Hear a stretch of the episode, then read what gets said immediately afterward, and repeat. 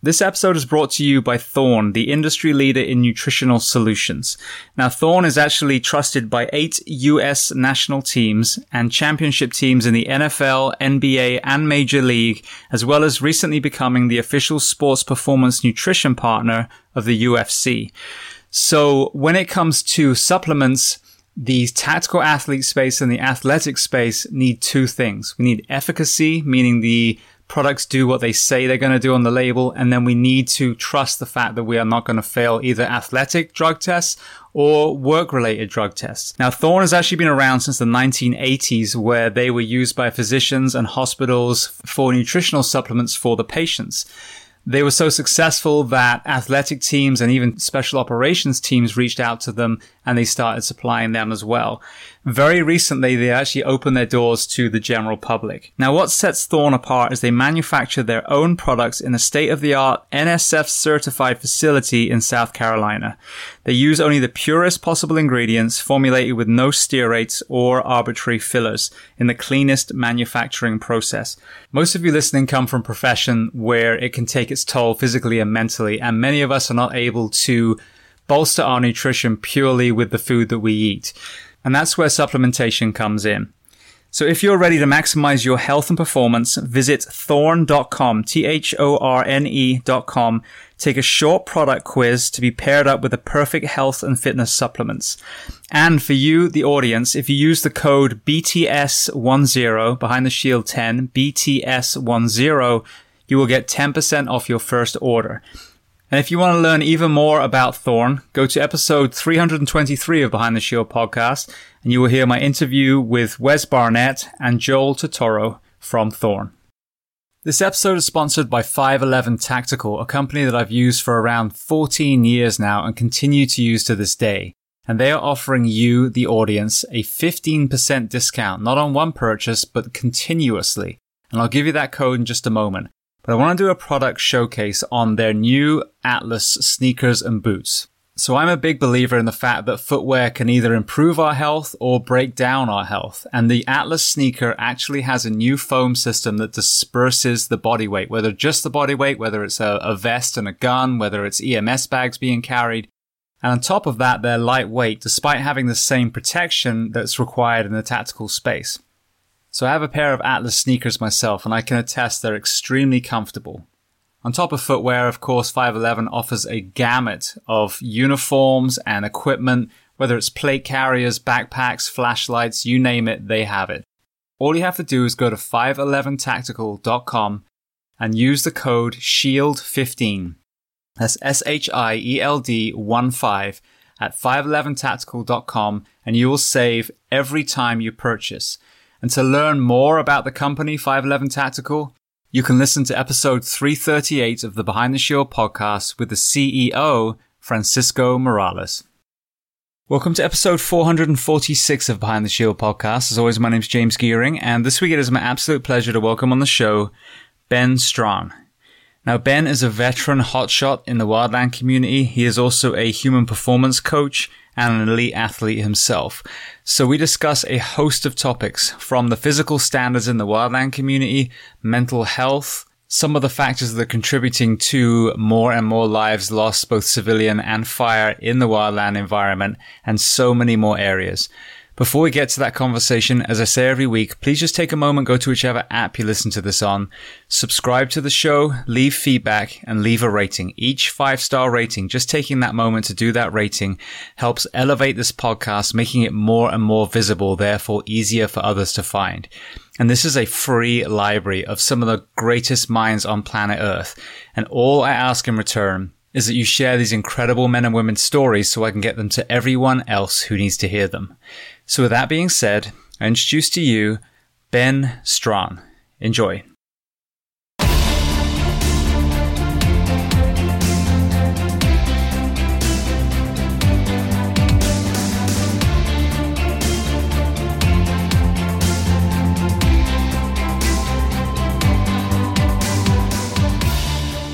Well, Ben, I want to start by saying thank you so much for taking the time.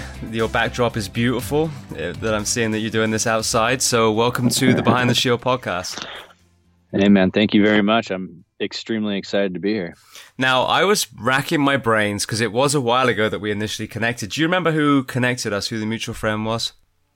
I don't recall it. I remember we t- we did. T- I think it was we talked during fire season, and my mind tends to sort of wander during those days. So I'm yeah. not really sure. Yeah, I know do it. You, do you remember? I don't, and, and there's so many people that could have been. I don't want to prattle out a bunch, but whoever it was, firstly, thank you, and secondly, please reach out and kick me up the ass and tell me that it was you. Yeah. So for, for sure. All right. Well, yeah. then um, I'm looking at you know what I'm seeing in the background. So tell the audience where you are on planet Earth today. Yeah, man. So I live in uh, in a small town called Garden Valley in uh, Northern California, which is uh, about a hour ish east of Sacramento and maybe another hour ish west of South Lake Tahoe or the Tahoe area, and this nice little rural community up in the hills. Beautiful. So you get to ski quite easily up there, then. Oh man, it's uh, it's uh, kind of the best, man. We have days like right now. It's going to be near 70 degrees. And um, the trails are awesome. There's i can be in the mountains snowboarding at any moment mountain biking or down at the ocean surfing uh, pretty much at the within a day, like no problem. So it's a pretty, pretty plush, pretty exciting uh, spot that I'm extremely grateful to be living in. Beautiful. I'm, I'm jealous. Yeah. We just got back from uh, snowboarding. We had to go to Utah to do it. There's no snowboarding in Florida. Oh, yeah. yeah, I imagine not. Yeah. I think I was watching actually something super hilarious. Uh, you know, how you get lost in those like YouTube holes. And I was watching this uh, thing where they're saying, uh, they're going around each state's highest elevation, like what's the highest place uh, elevation wise in each state. And I think Florida was like, you know, below a thousand, like a couple hundred feet or whatever it was. yeah, yeah, like 12 and a half. yeah, something like that. Super funny. Okay, well, that's where you're living now. So tell me where you were born and then tell me about your family dynamic, what your parents did, and how many siblings. Yeah, no problem. So, uh, where I was born in Southern California in uh, Orange County in the city of Orange. Um, I, my parents had us living there the first eight years of my life before we moved up to Garden Valley here. But um, pretty simple, pretty awesome childhood. Uh, my dad was, my parents had me super young. So I'm the first of four kids. Um, I, I, have a sister and then two younger brothers. And uh, my mom was a stay at home mom. She had me like you know, right after she turned 19, a couple months after she turned 19 or so, I believe. And um, my dad was, I think, 22, maybe getting ready to turn 23, something like that. So they were super young parents trying to figure it out, but we had a lot of good family support. You know, my mom's family was from the Tustin area and they, they were pretty close to us. And so we had a, the, the family dynamic was pretty awesome. And, and honestly, like I remember my childhood being pretty pretty awesome, pretty average. Like there, I don't recall ever having a moment where I was really struggled or had to question whether or not I was loved or anything like that. So I, you know, as far as like uh, privilege goes, like I felt pretty, pretty stoked. It's something that I reflect on sometimes. Yeah. Well, you probably, I don't know if you've heard uh, any of the episodes, but uh, one thing that I was really, my eyes were open to a few years ago was the element of childhood trauma in you know the rest of our journey as we progress into adulthood. Um, in yeah. I listened to you on the Anchor Point podcast, but I couldn't tell. I think I started the car up because I turned it off because I went to a meeting, and I couldn't tell if it was you or the host that was talking. But one of you mentioned losing your mother when you were twelve. Was that you or was that the other gentleman? Yeah, that was the host. Okay, yeah. gotcha. So that yeah. wasn't your own personal thing then. No, no, I you know I really didn't. Honestly, I didn't really experience any I don't remember experiencing any real loss or uh, childhood trauma or any kind of just trauma in general until I honestly joined the fire service. And that's where, and that's when things, uh, you know, then that's when I started, you know, struggling with like, or seeing the, you know, loss and the realities of life probably a little more tangibly. Yeah. Yeah. And I think that's, you know, when I listen to you talk now, you know, and, and you're, as we'll get into it, when you had that self realization and you started seeking the tools, I think that's, you know, that that's probably partly because you had that great structure as you were growing up. And I think that's sadly what happens to some of our men and women that already had that trauma coming in is by the time they get to that point that we're going to talk about later, they it, it's crushing for them by that point. So it's an interesting observation to see, you know, how that pays in with either coping skills or or not. Mm-hmm. Yeah, yeah, definitely. I, I think that's 100 percent on point. Well, as far as athletics, clearly uh, you yeah. have to be somewhat capably physical to uh, to be a um, a hot shot. So tell me about your kind of school age athletics. Yeah, so I mean, shoot, my parents got us involved in sports right away uh, as as young people. So you know, uh, the the sports of choice for me growing up were pretty standard for most kids. You know, you play the soccer, you play the t-ball. Um, and as I grew, I think right around age 12 or so is when I really gravit- started gravitating a lot more towards soccer. Excuse me.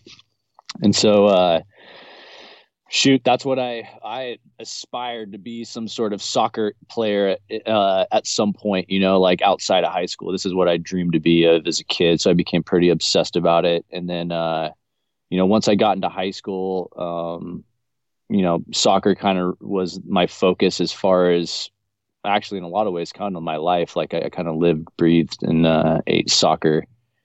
And then I started realizing that, man, if I really wanted to be a good soccer player, I needed to uh, have like this really able body that could be uh, maybe go a little harder, a little longer than other people. And I kind of found that um, that was kind of where my strengths lied anyway. So I uh, started uh, running track. And I did mostly the sprint stuff. I ran the mile, did the long jump.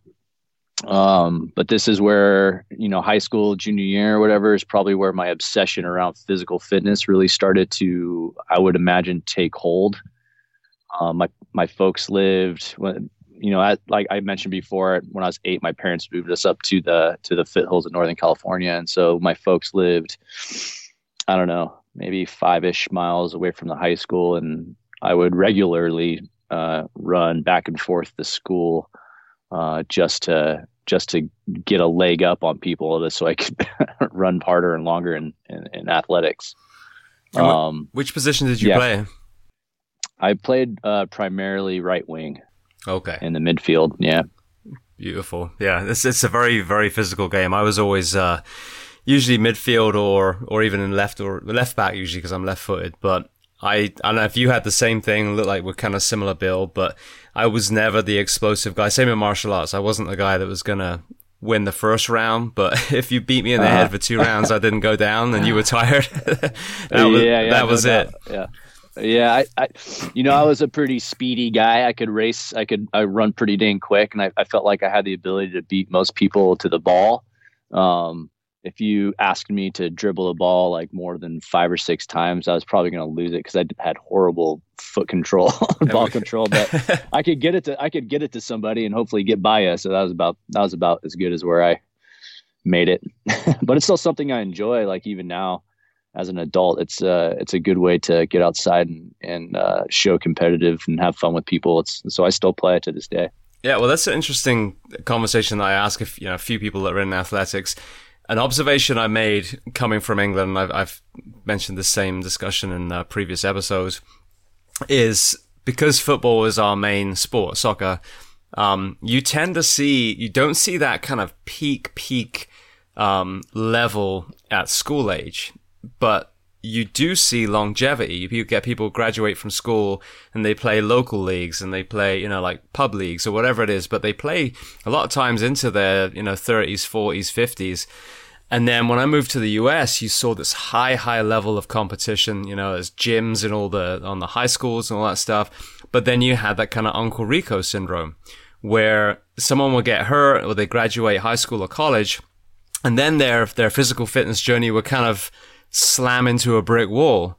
So, yeah. um, uh, what I'm seeing as a common denominator is the sport of soccer, football, really seems to be the kind of sport where you can compete at a high level, but still be in good shape, not be broken, where once you graduate from whatever establishment you were playing for, you can keep playing it.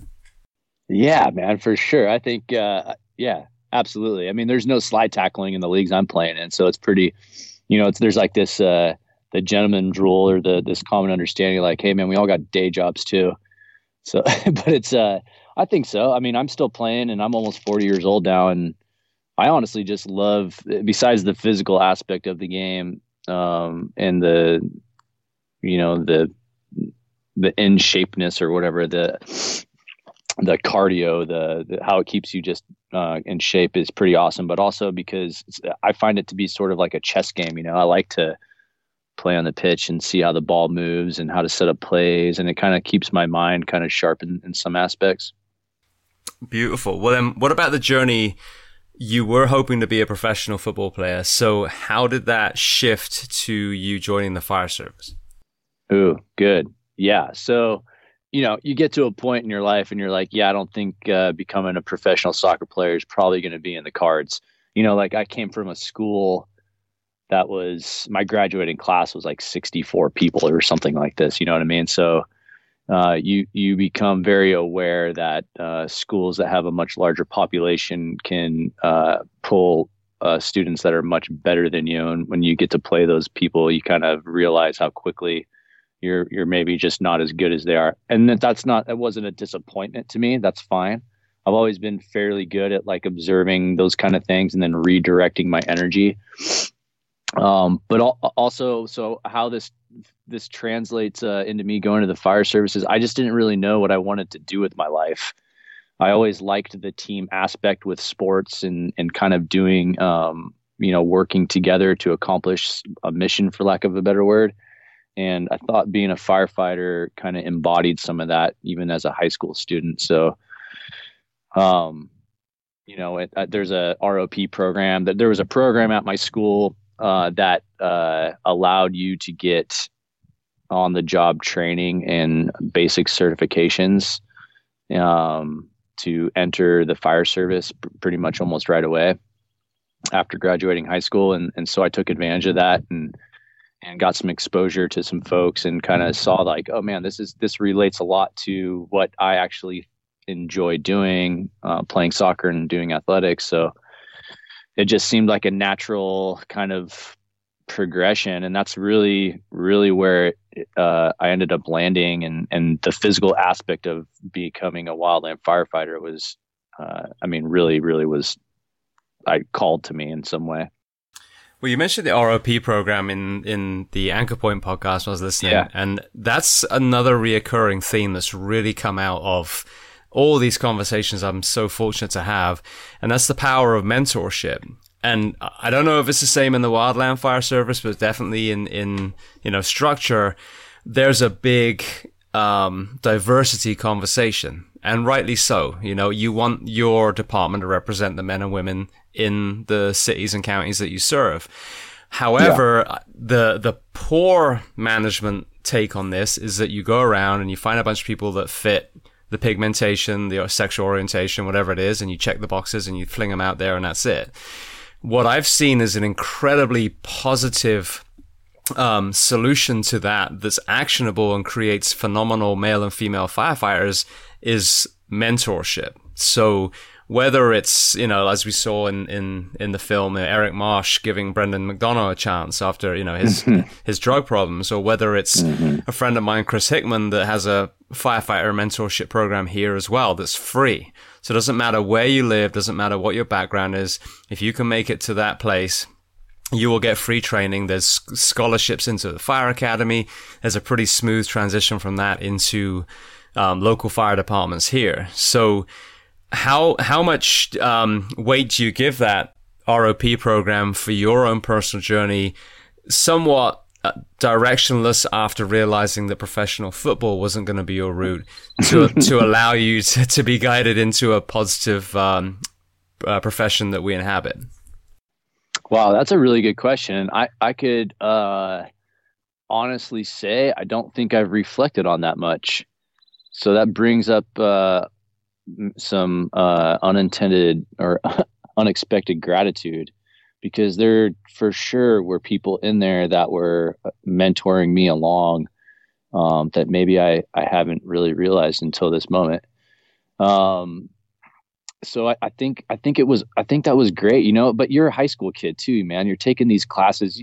In reality, you're just so you don't really know what the hell you even want to do in life, really you know and there's the the specific moment that i can remember where i was like okay i'm going to give this a shot was a day where we in inside that ROP program we did a day of line construction out in the field for wildland fire. And, and really I didn't I didn't really have any desire to be a wildland firefighter when I first started this journey. I wanted to be a structure guy. I wanted to be on the red trucks. I wanted to be in the cities and and and doing those types of things. Like it just seemed uh, that seemed like more exciting to me.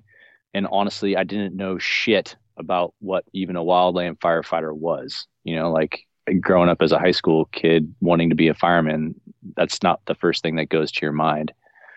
So uh, but the, as far as the mentorship goes it's that day when i'm out there cutting line and i'm uh, you know i'm it, it was an all day affair. We're slamming tools into the earth you know digging digging this control line simulated and there's people from the Forest Service, the agency that I work for, there from, uh, and they're telling you how to do it, and they're coaching you, and they're and they're taking the time to uh, help you understand how to be successful within that given tactic there and or objective. And uh, I remember a couple people um, in particular, and uh, and then maybe that was the first time I actually got that kind of mentorship within that world that made me uh, realize like, hey, this could be something. Because after that, after that that day, I, we were pulled aside by me and me and my buddy were pulled aside by a couple of the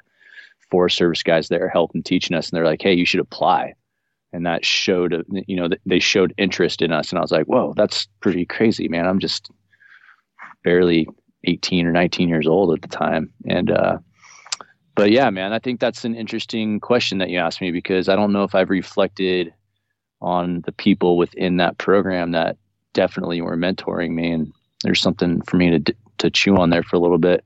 Outside the mentor, out, outside the mentorship of my my parents, like my my mom and dad, and my my grandfather and my grandmother, like they were always excited that I was doing something like this, and the the fact that I could get a job straight out of high school two days after graduating was you know, I had zero desire to go to college.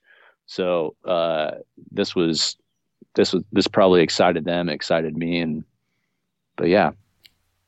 Yeah, and I think that's that's an important point. Like needing mentors in your life doesn't mean that you don't have great parents.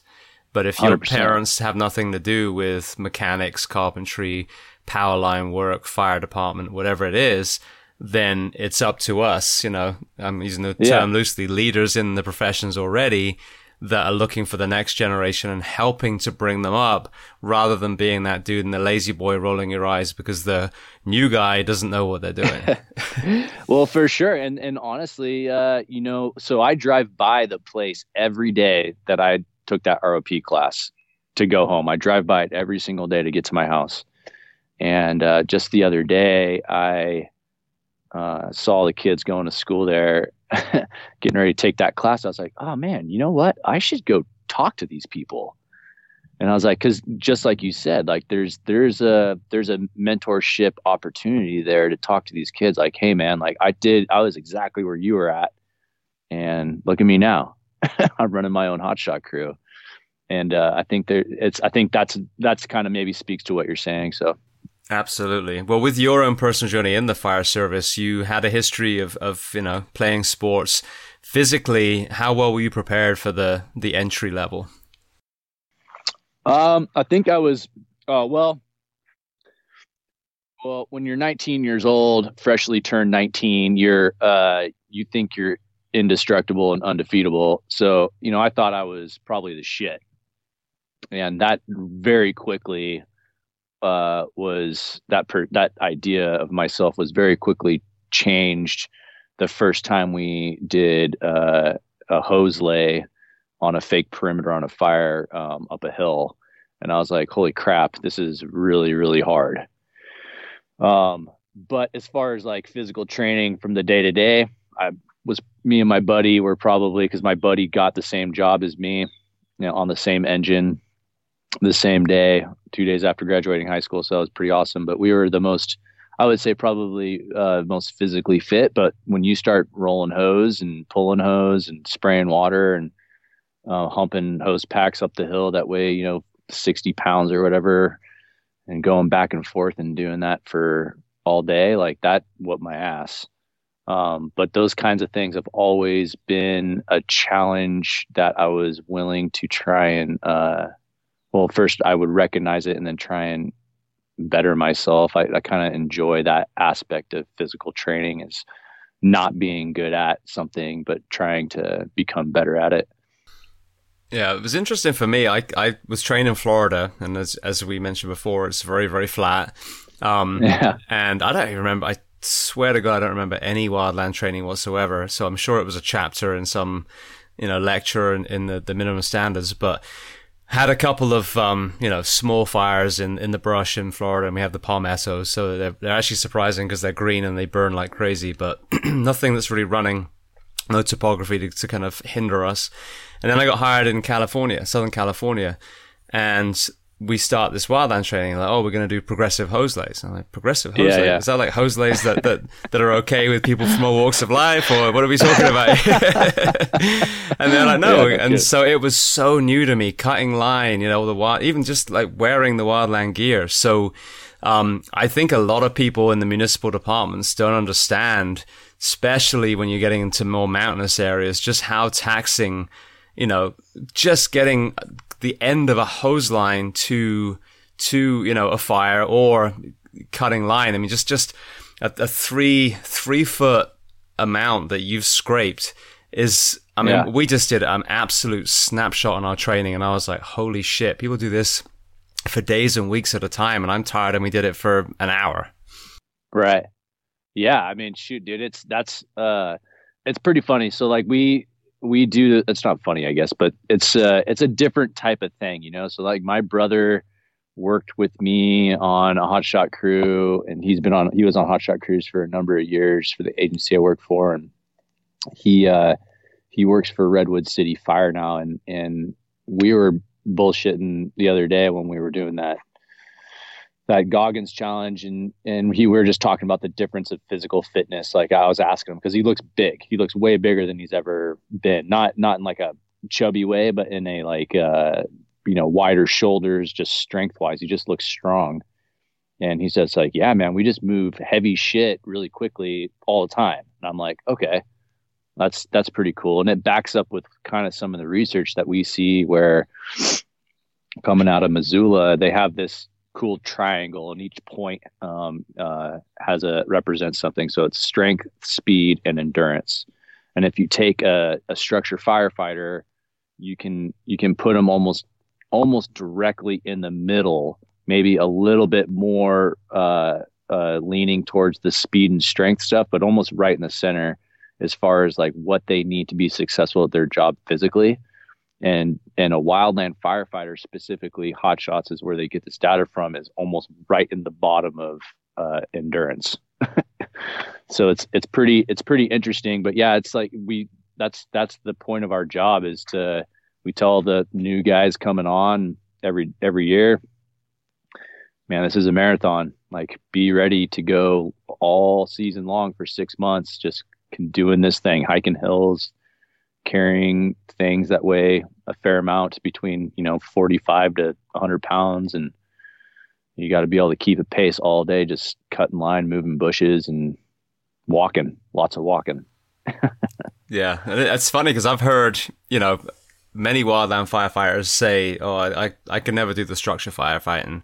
And then the the structure guys say well, i could never do the wildland. And it is i mean they are kind of two different types of of men and women. And even in Anaheim, they actually had quite an aggressive wildland component to them, and they For had sure. OES vehicles and all that stuff.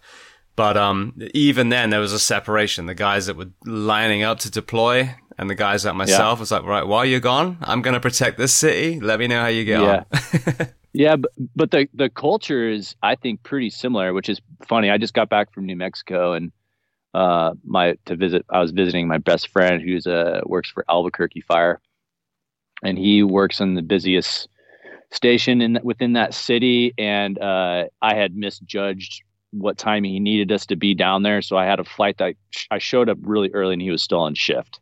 And he's like, well, man, you should come over to the station and do a ride along. And I was like, okay, that sounds pretty awesome. I've never done that before. And even though the job was much different, there was, and, and mind you, we went to three calls when I was there a vehicle accident, um, like a, a patient of some sort that was on hospice, and then a, a fire, like a structure fire. Like so, I was like, "Oh, dude, we just hit like the the trifecta, in my opinion."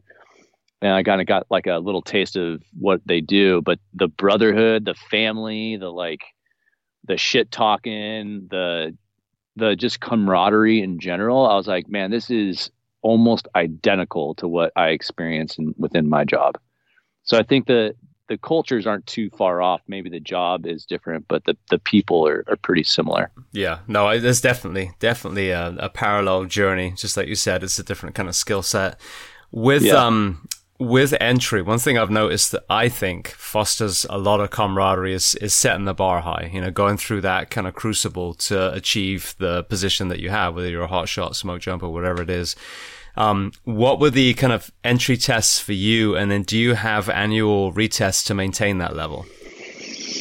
Yeah, man. So here's where it gets tricky uh, in my line of work is our only requirement from a physical standpoint to be a wildland firefighter for my agency is the is a pack test, um, which is a 45 pound pack um, you have to well you have to wear a 45 pound pack walk three miles in under 45 minutes.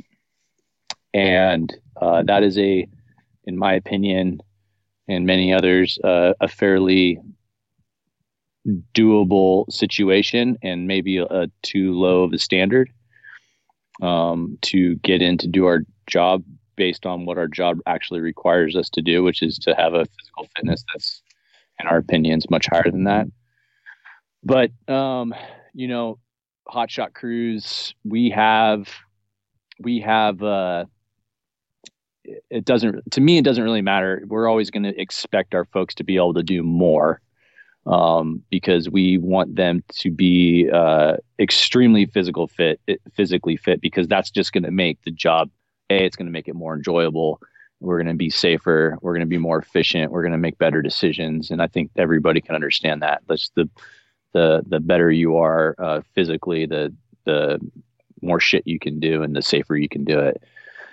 So I like to tell my folks, and it's it's pretty difficult sometimes because uh, you know hiking is primarily our job. So we really try and tell folks, and we try and get to the folks once we know who we're going to be hiring.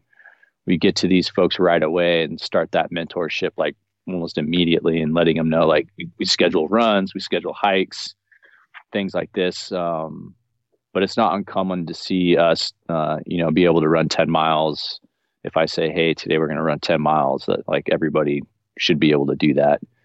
Um, but we do a lot of load carry stuff. So we do a ton of hiking and, and uh, mostly body weight calisthenics. But as far as like a standard, um, we really don't have one besides the the pack test, unfortunately. Do you retest the pack test every year? Every year you have to do the pack test, yep, to get your red card. So if you fail, you don't get to be a wildland firefighter anymore. Yep, you don't get your red card to go fight fire that year. Yep. Yeah. So does that surprise you on the municipal side? There are a lot of agencies that once you take your initial physical test, you're not held to any standard after that. I would say that is surprising. I didn't know that. Oh yeah, it's it's rampant. So, that, so you take you take on your side you take one test, and when you're done with that, that's it. Yes. So again, I always preface this: there are some great departments out there that are the anomalies right. that totally understand what I'm talking about. They hold their people. They said right from day one, you're going to be held to the standard. But what has happened that I've seen, and bearing in mind I've worked for four departments now, so I've got a pretty east and west coast, so I've got a pretty good um, understanding. Then a fifth one that I, I did volunteer for for a bit. Um, some of them are more progressive, and they actually have a test that they do, but uh-huh. it's kind of smoke and mirrors because there's no nothing comes from it if you fail. So there's no punitive at it. Now, my thing is this. It's not about headhunting every firefighter that's not a physical rock star. Quite the opposite. If you maintain right. it from day one, like you guys, you don't get the opportunity to start falling behind. You know, you, you, you, you know it's coming every year. What we see now is we, we do a thing called a CPAT, a lot of the, a lot of the country at the moment. Yeah. And just like you said with the pack test, it's, it's a good attempt. But honestly, the time that people are given to do it, I think is a little piss poor for what we're required to do. It's really not that hard. I actually just redid it a couple years ago myself at 44 years old and was still, you know, way, way under where it needs to be. Um, but my point is, now you get people that are deconditioned. Now those people get into administration or they get into the unions and now they oppose these fitness standards. So all the men and women in there that get it, that are trying to stay safe, that are trying to stay in shape, that understand that this pertains to our ability to do a rescue, they're fighting uphill to try and maintain that. So I just interviewed a, um, a lifeguard in Hawaii, and the lifeguard industry has an annual standards. Wildland has an annual standards, but municipal, very few do, many, many don't. And I think that's sadly one of the reasons why we see some of the, the ill health and line of duty deaths that we do. Yeah.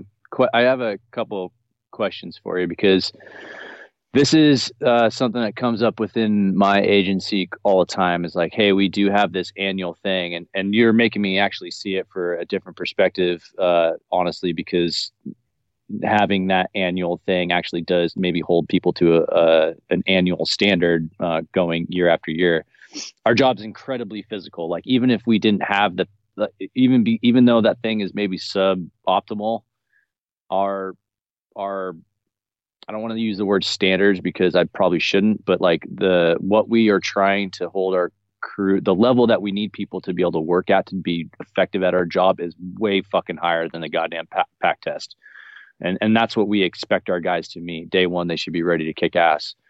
But um, we've been trying like hell. This conversation comes up all the time. Like, how do we how do we develop? Because the smoke smoke jumpers have a different pack test they have a different standard that they have to pass to be able to get their red card to fight fire.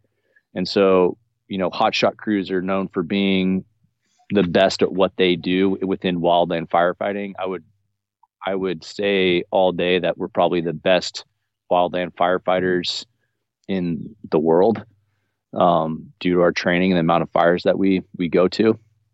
Um, and so there's the argument to like, well, why don't we have a better standard be- beyond the pack test to to test on? And my opinion on this has always been, well, the science behind the pack test is actually pretty legit. Um, it was developed a long time ago, um, and and, it, and, if you look into what it, it's telling you, it actually makes sense.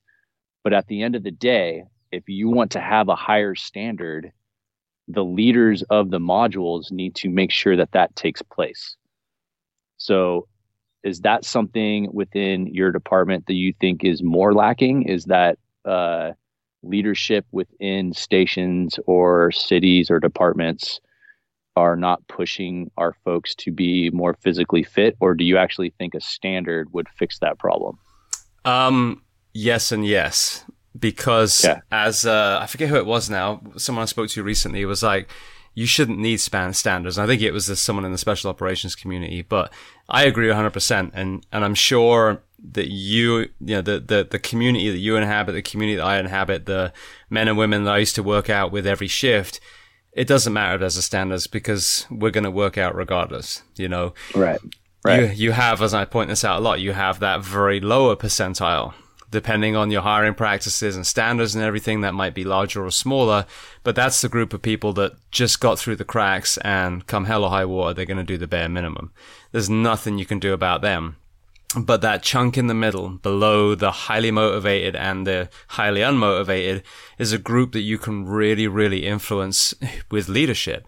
A group that wants to do the right thing, but kind of can also find themselves dragged down by the wrong thing, depending on on the environment. So I think that's where the standards come. If you set the bar high and at the front door when people walk through, here's their expectations, then then then you it's hard to slip from that. It's hard to say, oh, but you didn't tell me from day one. If you're a you know a Navy SEAL and you went through BUD/S and Hell Week, you know damn well what's expected of you, and those those guys are held to a standard, and if they don't meet that standard, they're not in the SEAL program anymore. So mm-hmm. I find mm-hmm. it so hard to comprehend that in our community that's been allowed to happen that we've removed the standards and i have to be very very clear and we're going to talk about this in a minute another side of this coin is that many many departments are in an environment that sets them up for failure when it comes to wealth and fitness excuse me, health, health and wellness, wealth. Um, but you know, I mean, we're we're sleep deprived, we're we're understaffed, we're overworked, so that absolutely then sets the seesaw on the on the wrong way as far as you know lack of motivation, testosterone levels, um, you know, mm-hmm. motivation, mm-hmm. all that stuff. So that's the thing. It's like it's not blaming one entity. It's taking all these elements that we can control and putting our standards up with the lifeguards, with the wildland firefighters, with the special operations community where it should be. Because while you're out on a hillside cutting line, there's a municipal department running on your family, and you're expecting them to be the same level that you are. Yeah, yeah, for sure. I, I mean I think what you said too is also super true about the, uh, you, you know, the having a standard that's supported by the agency that you work for or whatever that's uh, at a level that sets a good expectation. That sets the expectation for the people entering there like okay i know i got to be here. Um, i think that's a pretty legit way to look at that and I mean, that's something we do with our people on my crew too. You know, it's like they all know the, what the pack test is. That most of them, all of them, know that they're going to be taking the pack pack test, and that's not really the, you know, that's really not where they their fitness needs to be.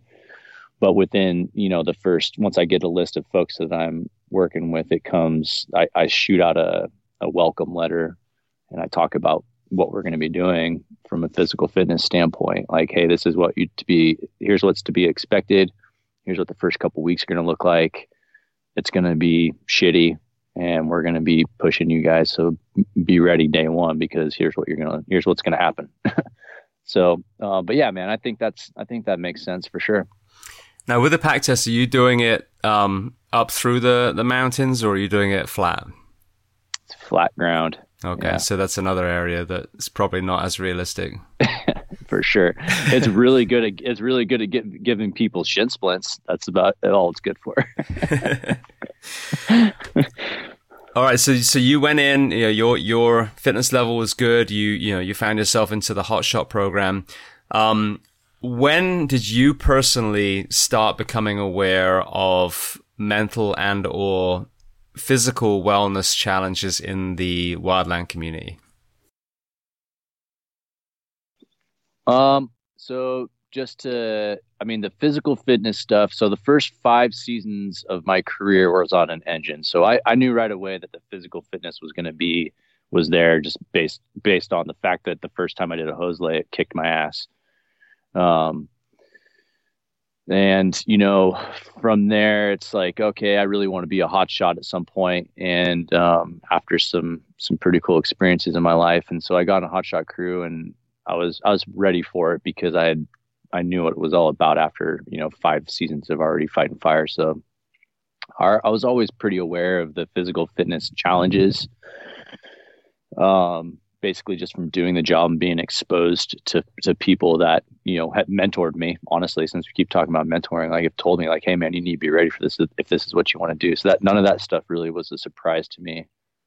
Um, but the mental health stuff, uh, man, I think the first time I dealt with something that was challenging for me mentally was my very first season. And then I jump around a lot because I got ADD, but on the Anchor Point podcast, I talked about losing a friend uh, my first season. Um, and that was for sure um, pretty challenging. But there was something even more challenging, or not more challenging, but another type of challenge where I had to we went on a suicide call where someone had hung themselves down along a river uh, out in the middle of nowhere.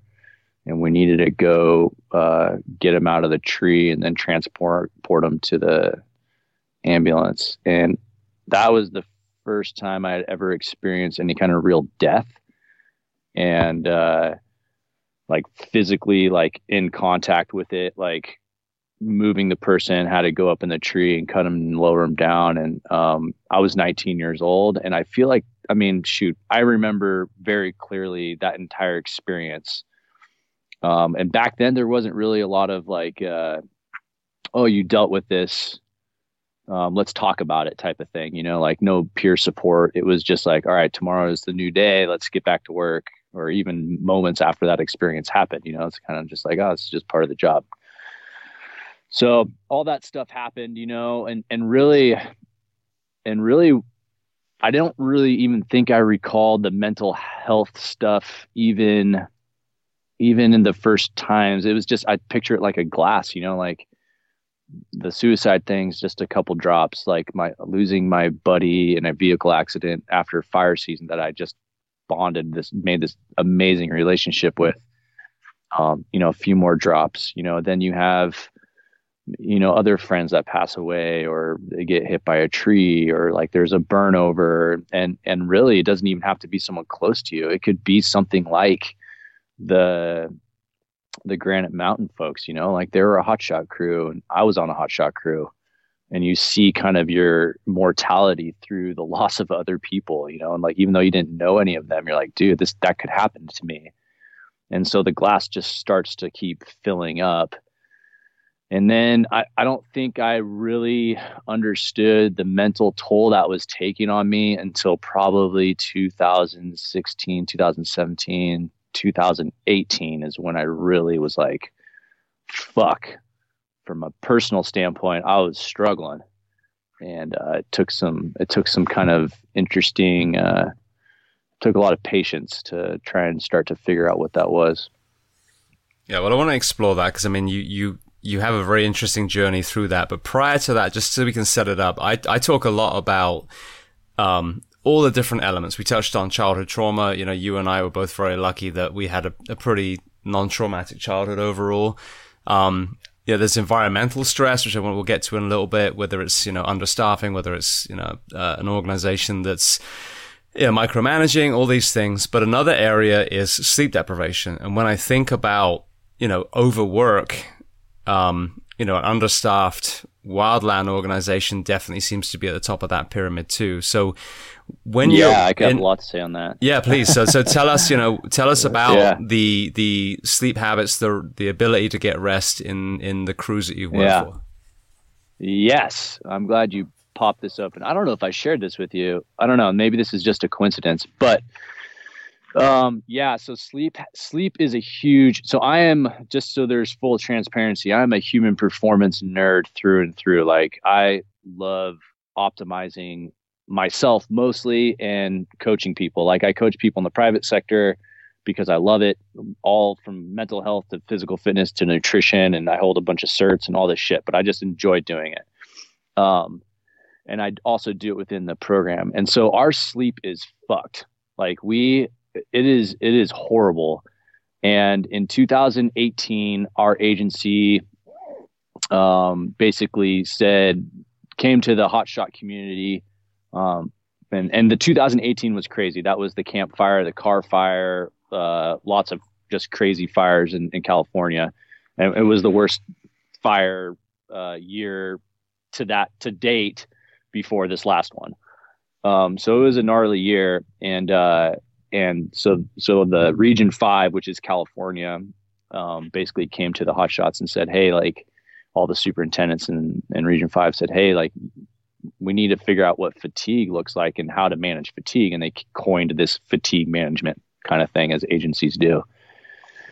And so they asked the hot shots to soups to like basically look at how we could help or or define what fatigue management looks like and better improve this stuff. And so I happened, I was a captain at the time, and I I was a part of this conversation. And because of my uh, passion around human performance, I weaseled my way into this group and uh, talked about how we need to look at sleep. And mainly because I was wearing a little device on my finger called an Oura ring for like the previous three years, tracking my sleep religiously and trying to figure out what it was all about because I was just I just felt like crap all the time um, on assignment because our our tours 14 14 days on, two weeks on assignment, and then you get two days off, and then you do 14 days, and then you get two days off, then you get 14 days, and you, you rinse and repeat that for six months. And on fire assignments, you're you're held to a 16 hour shift, but on a hotshot crew, you're very rarely doing just 16 hours. You're doing many, many more hours. You're sleeping in the dirt, you're in the smoke, and so you're you're just in an environment that's just shit. So I wrote this paper and I sent it off to the regional leadership team to be looked at, and it was like a it was a brief brief explanation on on what sleep is, uh, the negative aspects of not getting sleep, you know, from hormones to risk of cancer, um, and really just increased uh, raise in all cause mortality when you start seeing um, reduction in sleep under seven hours or so. And obviously, as you progress further down uh, in time, it it elevates significantly and and then I incorporated the data that I had pulled using my my Oura ring as like, hey, here's what my sleep looked like for literally six months on fire season, and the amount of sleep depth I was getting. And so, you know, I was averaging somewhere between five and six hours on assignments. And as it progressed further and further and further into the season, just the less sleep I was getting, and um, the amount of inflammation you get from that kind of experience is pretty shitty and how does that translate onto the fire line as far as a decision decision maker and leading your men and physical fitness standpoint and all that kind of stuff so um so anyways uh, what's really awesome though is they they really that my region was extremely ecstatic about that. So we were able to purchase some biofeedback tools through a company called whoop.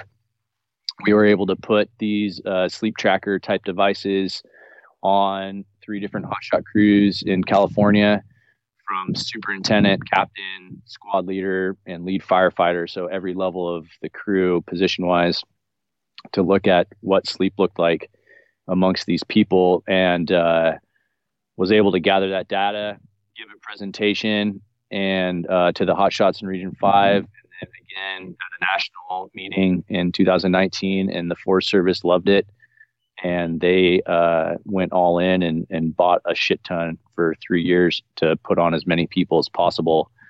And the whole uh, idea behind this is to not change policy necessarily. It's it's been anchored in the entire time um, to identify personal sleeping habits amongst the individual so that they can change and adjust uh, their habits in real time and it's about in, uh, improving the individual.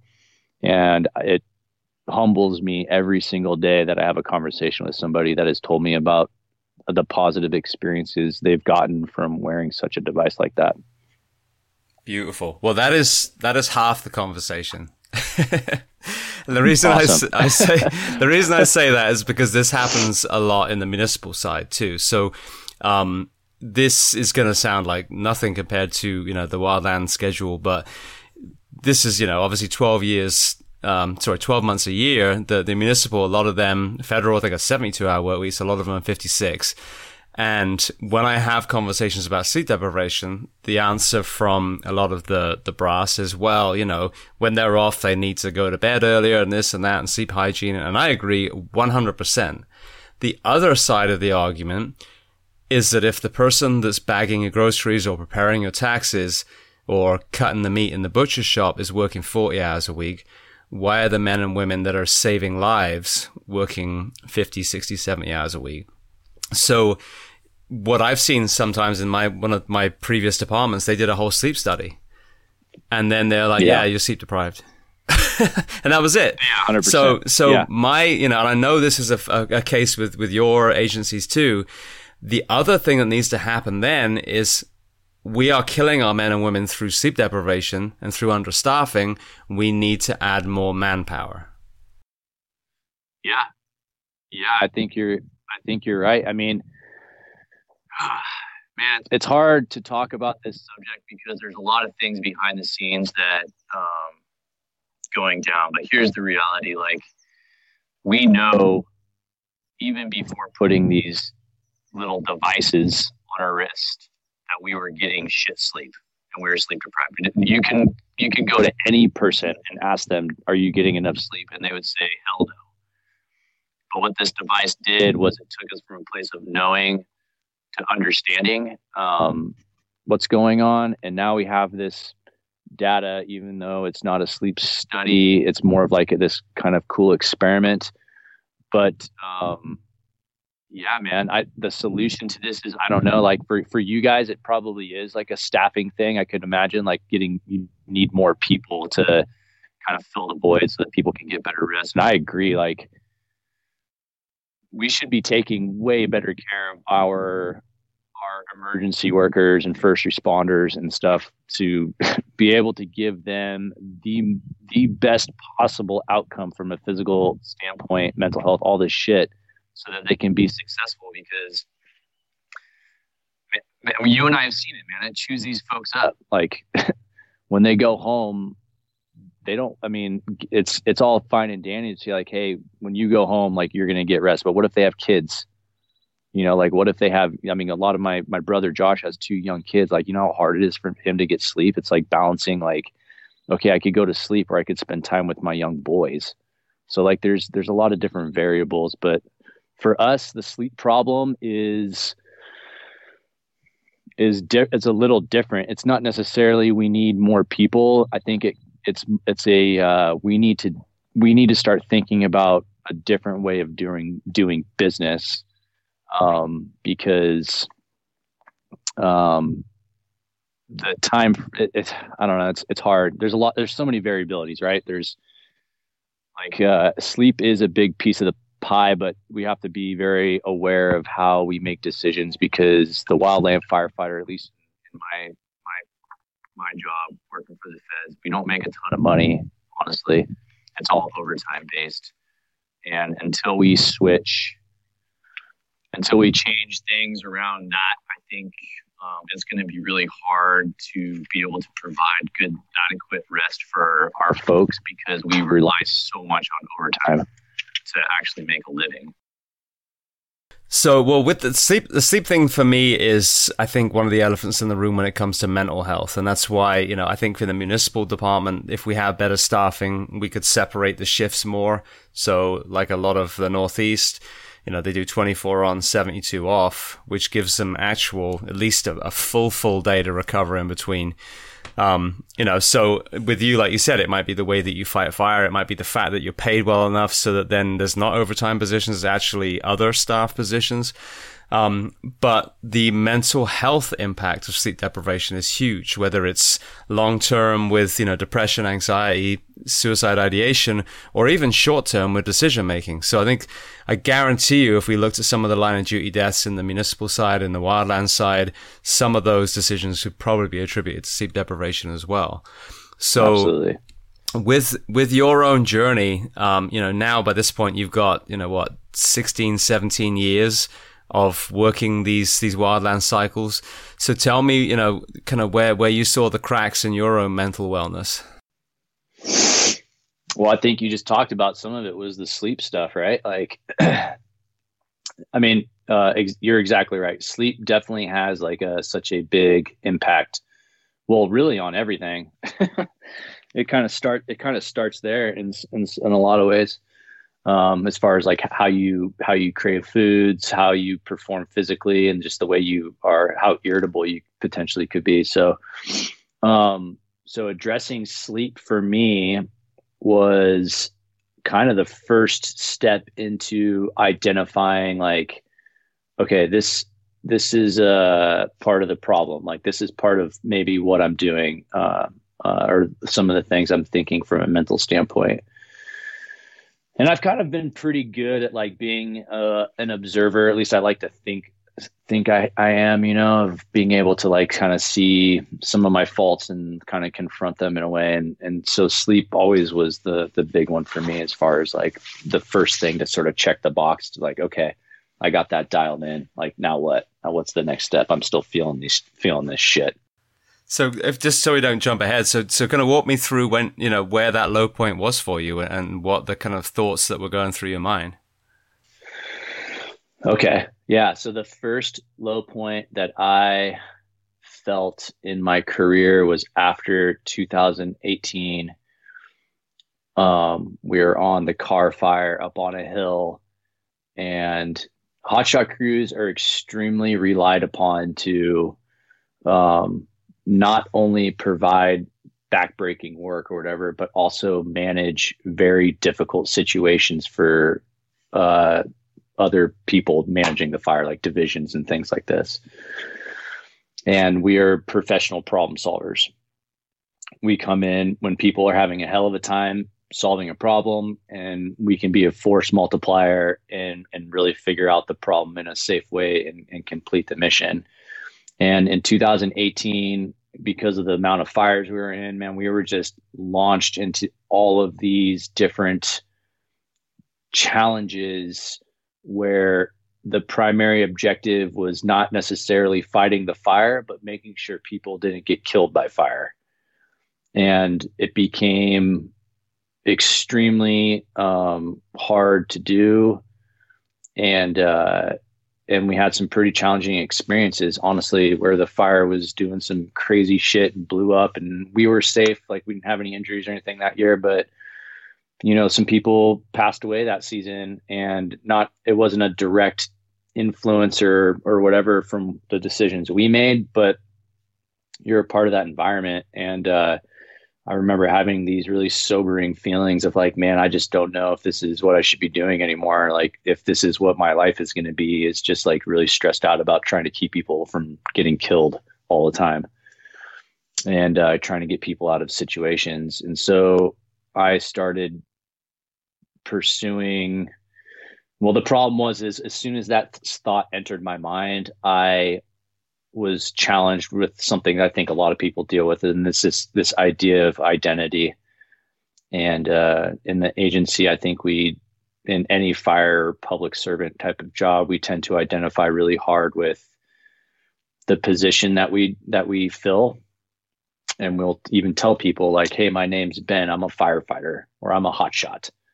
You know what I mean? And and that becomes who you are. And when you start having feelings that challenge that macho aspect of what you you were identifying with, and all of a sudden you have these thoughts of uh, sadness or compassion or whatever. It just it it it doesn't line up with the way you kind of identified yourself with for so many years, and it becomes extremely emotionally challenging if you haven't made the realization that I was able to finally come to, which was I'm more than a firefighter.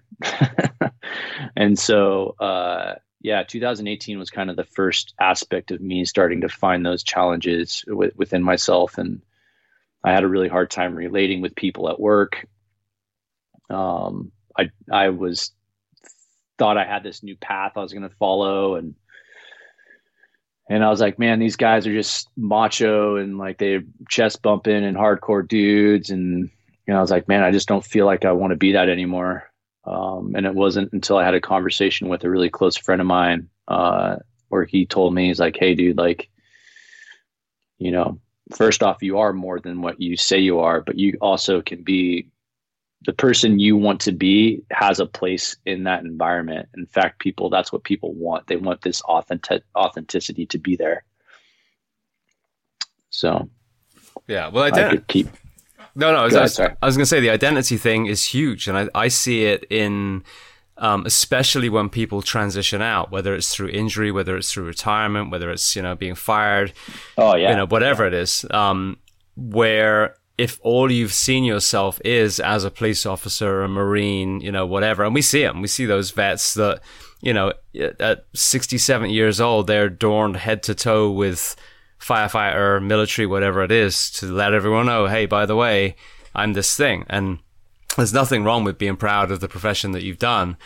But at the same time, if you're just clinging to that identity, just like you said, that is a very, very toxic, um, you know, philosophy. So having yeah. other tribes, whether that tribe's your family, whether it's a CrossFit group, whether it's, you know, a triathlon, you know, your football team, whatever it is, that starts kind of letting you realize, yeah, you, you are a human being with many layers, and one of the layers is a hotshot, but that doesn't mean yeah. that's all of you. Yeah, I think yeah, man, for sure. And I think uh, obviously I'm super proud to be this and and when I was able to reflect on this stuff, I obviously was like, okay, cool. Like I can keep doing this job. And, and really it was because I was able to, man, we, we live our, we do these careers and things like this. And it, it, it, the reason why we initially started to do these things can sometimes get lost. And, and really what happened to me was in some regard was, a yes i was identifying with with something that could change and i'll expand on that in just a minute but b i had completely lost the reason why i was doing this job you know you get lost in like you have a family you have this you, you become a you become you, you start the job as a young man with no with no responsibilities. Like i ain't married i don't have kids I, I have a truck payment maybe and and that's it. And a dresser full of clothes that is mobile in the back of my truck. Like i don't have any ties. And then you start to have uh, you know you get a wife you have a kid and you have these things and you become a provider all of a sudden and all of a sudden your why kind of changes a little bit and for me in in, at, in 2018 it, after having those conversations with my friends i realized fuck, why did I why did I even do this job to begin with? And it was going back to this this main purpose that actually breathed this life back into me. And I was like, fuck, I did this because I enjoy it. Because the the the purpose it gives me, because I, I can help people, because it constantly puts me in uncomfortable positions that give me opportunity to to like learn something about myself so I can actually be the best version that I possibly can be and uh and project this person that I want to be. And and so that actually has is something I, I teach to people now is like hey like I, I just taught at the academy this last uh, three days and I taught a whole section on the why and like why it's important to have a strong why and and the re- and and coming to an intrinsic reason uh, for the reasons why you do stuff because uh, that purpose will be something you can tap into later when shit gets hard. And um and then on, on the other side of that like i talked about identifying and, and something that i just keep reminding myself all the time and, and what i tell some of the folks that work for me too is everything in life can change everything just about everything. So saying or identifying saying saying you are something is one thing. If you understand that um, everything can change at an instant. Your name the place you live uh, you know the your job your career whatever all those things can change and so saying um, I'm a firefighter and identifying super hard with that is not accurate. And what I try and tell people and draw attention to is like you as a person are so much more than your job. You're so much more than your name. You're so much more than the place you live. You are this beautifully undescribable thing. Like nobody can actually say exactly what you are. We're this complex chemical chain reaction of sucking in air and breathing out CO2 and like it's the exchange of different chemicals and electrical firing and all this kind of crazy thing and like and ultimately like you can't really say what that is. Human is as close as we can get. These words words are concepts and they're great for describing briefly what we're looking at to somebody else potentially but they aren't but they're i think they're uh they don't accurately depict um exactly how fucking awesome people are and how beautiful this life is. And that when i say don't identify it's to remind myself that what we truly are is this incredibly beautiful special thing and that actually motivates me to be a better person. Yeah i love that. And i think the why is is absolutely um the core of you know that's that's what allows some seals to get through BUD/S without ringing the bells what allows some fire recruits to go through the mazes and climb the aerial and these things that also has people tapping out. You know that's that burning desire. And i think what I've seen as a guy about, we're roughly the same age, is you enter a service profession, whether it's police, fire, you know, the military, whatever it is, um, because you want to make a difference. And that's a soft part of the human psyche. It's the, the yang, if we're looking at the Chinese symbol. Um, but in order to do that, the vehicle that you've chosen, you're not going to protest and wear sandals and, you know, sit outside the White House with a sign. You're going to pick up tools and, and basically kick shit in and go pull people out of burning houses or, you know, cut line on a, on a California hillside. So that's very much the hard side. The problem is the complete firefighter, police officer, soldier is the yin and the yang together. But what I find, especially, especially in, in the men, is that it's almost like we start to negate the soft side and then we become this black circle, which is just hard, hard, hard. Or I'm Schwarzenegger, I'm Robocop. No, you're fucking not.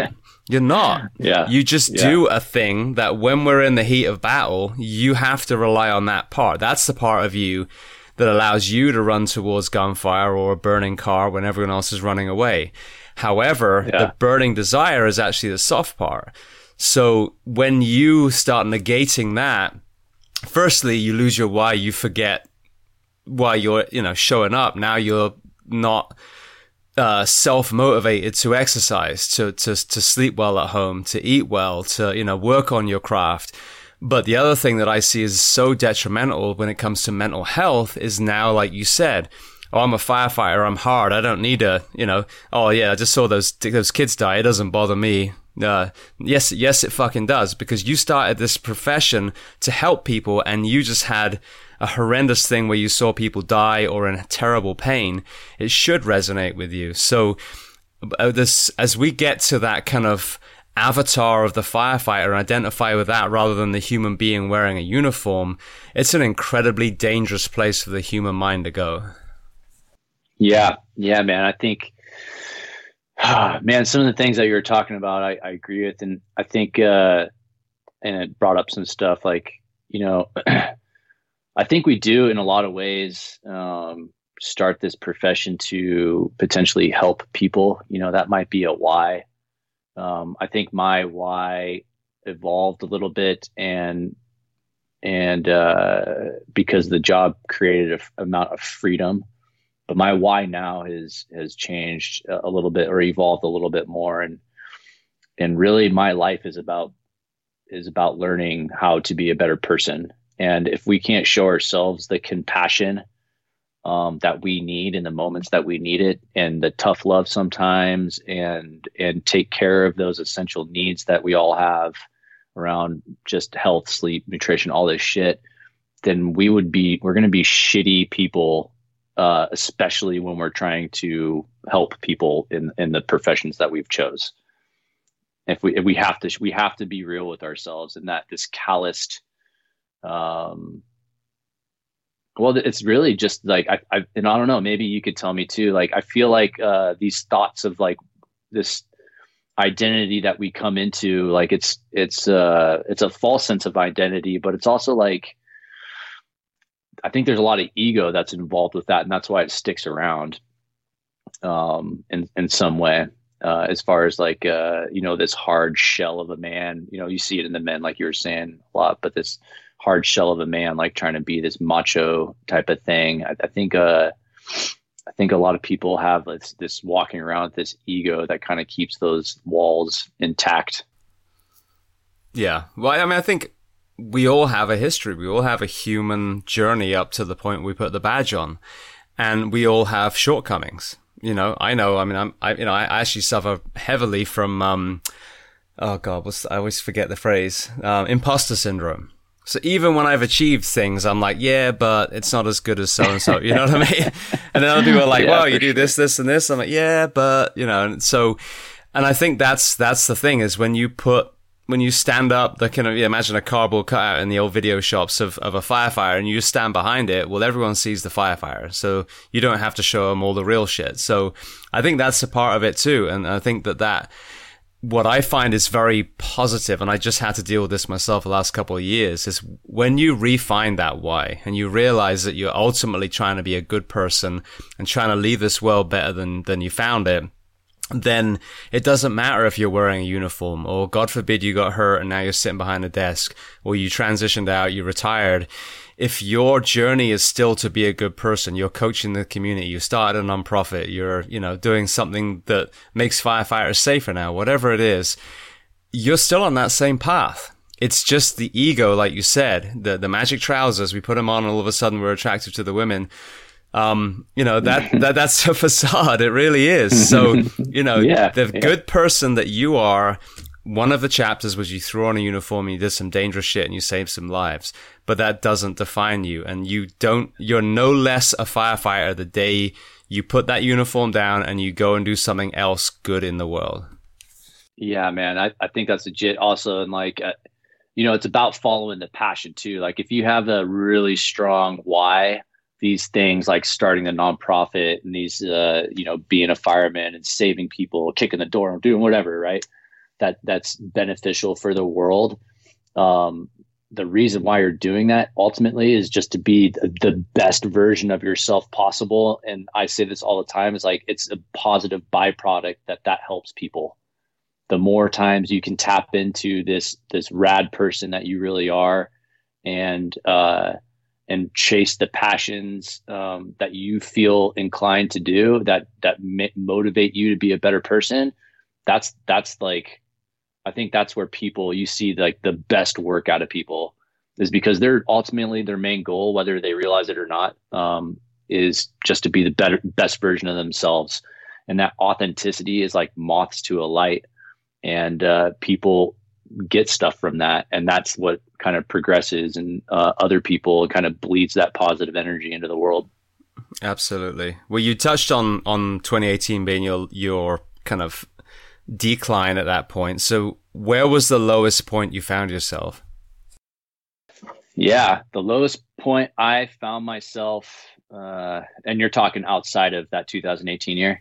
Oh yeah, just I mean in, in that entire yeah, yeah, journey. Yeah, for sure. Um, well, after 2018, this I, I rode this energy for a while, right? I refigured out my why. I tapped back into it, and I was like, hell yeah, I'm motivated. I'm gonna go get my get the job I put uh, my priority on for since I started in this agency, and I'm going to be a hotshot superintendent. Like that's what I want. Um, so last year, I got that job. I got my dream job um, in April, and it was in the midst of COVID kicking off, fire seasons getting ready to hammer and we entered the, the, most epic fire season that I have ever been a part of, that anybody's ever been a part of or witnessed, and um, it was exciting. And I never had any uh, people would come up to me and tell me like, "Oh man, what a year to get the soup job," and I never really bought into that. You know, I'd be like, "Yeah, but you know, this is my job." Like, I don't the fire season isn't something that I can control that, that and dictate like what it, how intense it's going to be. So why should I give a shit about it? I'm you know I'm, I'm out here doing my job. My responsibility is make sure my guys are safe and we can complete the mission. And um, I never had any negative thoughts the entire season. I was actually it was a fantastic season uh, as far as like we did some hero shit as people like to call it, and we did some had some great shifts, had a ton of laughs, and everybody came away safe. But then November hit, and uh, this is when we, around the time we lay our folks off, uh, our season. So half of our crew is a seasonal staff. And so we lay off half the crew, and then you know it's still we're still dealing with COVID as a thing, and then they just shoved all of the permanents onto a telework schedule all the, so we have we have about nine permanent employees that work year round. And uh, we got shoved on a telework schedule and then it's you know it's and to no fault of anybody you know like it's it's really hard for everybody to see everyone's perspective all the fucking time. But you know you get the bosses and you get the other programs that you're working for you know the fire season's over but then they keep they immediately start asking you um, to get involved in all this other shit. And i was like man i just I uh, just stopped fire season. Like I need a deep breath. Like we just I haven't seen my family, I haven't seen my kids. And it's and it's uh your perspective on life becomes really it, it's really hard to see where you're going because it, it feels like you're putting out spot fires basically um, from uh, using an analogy from the fire, wildland fire world and so you're it, basically you're you're you're just your lack of perspective. And um, all of a sudden things became very real to me. I'm like man i just got my dream job and my life is now going to be comprised of six months of being away from my family watching my kids grow or not getting an opportunity to watch my kids grow.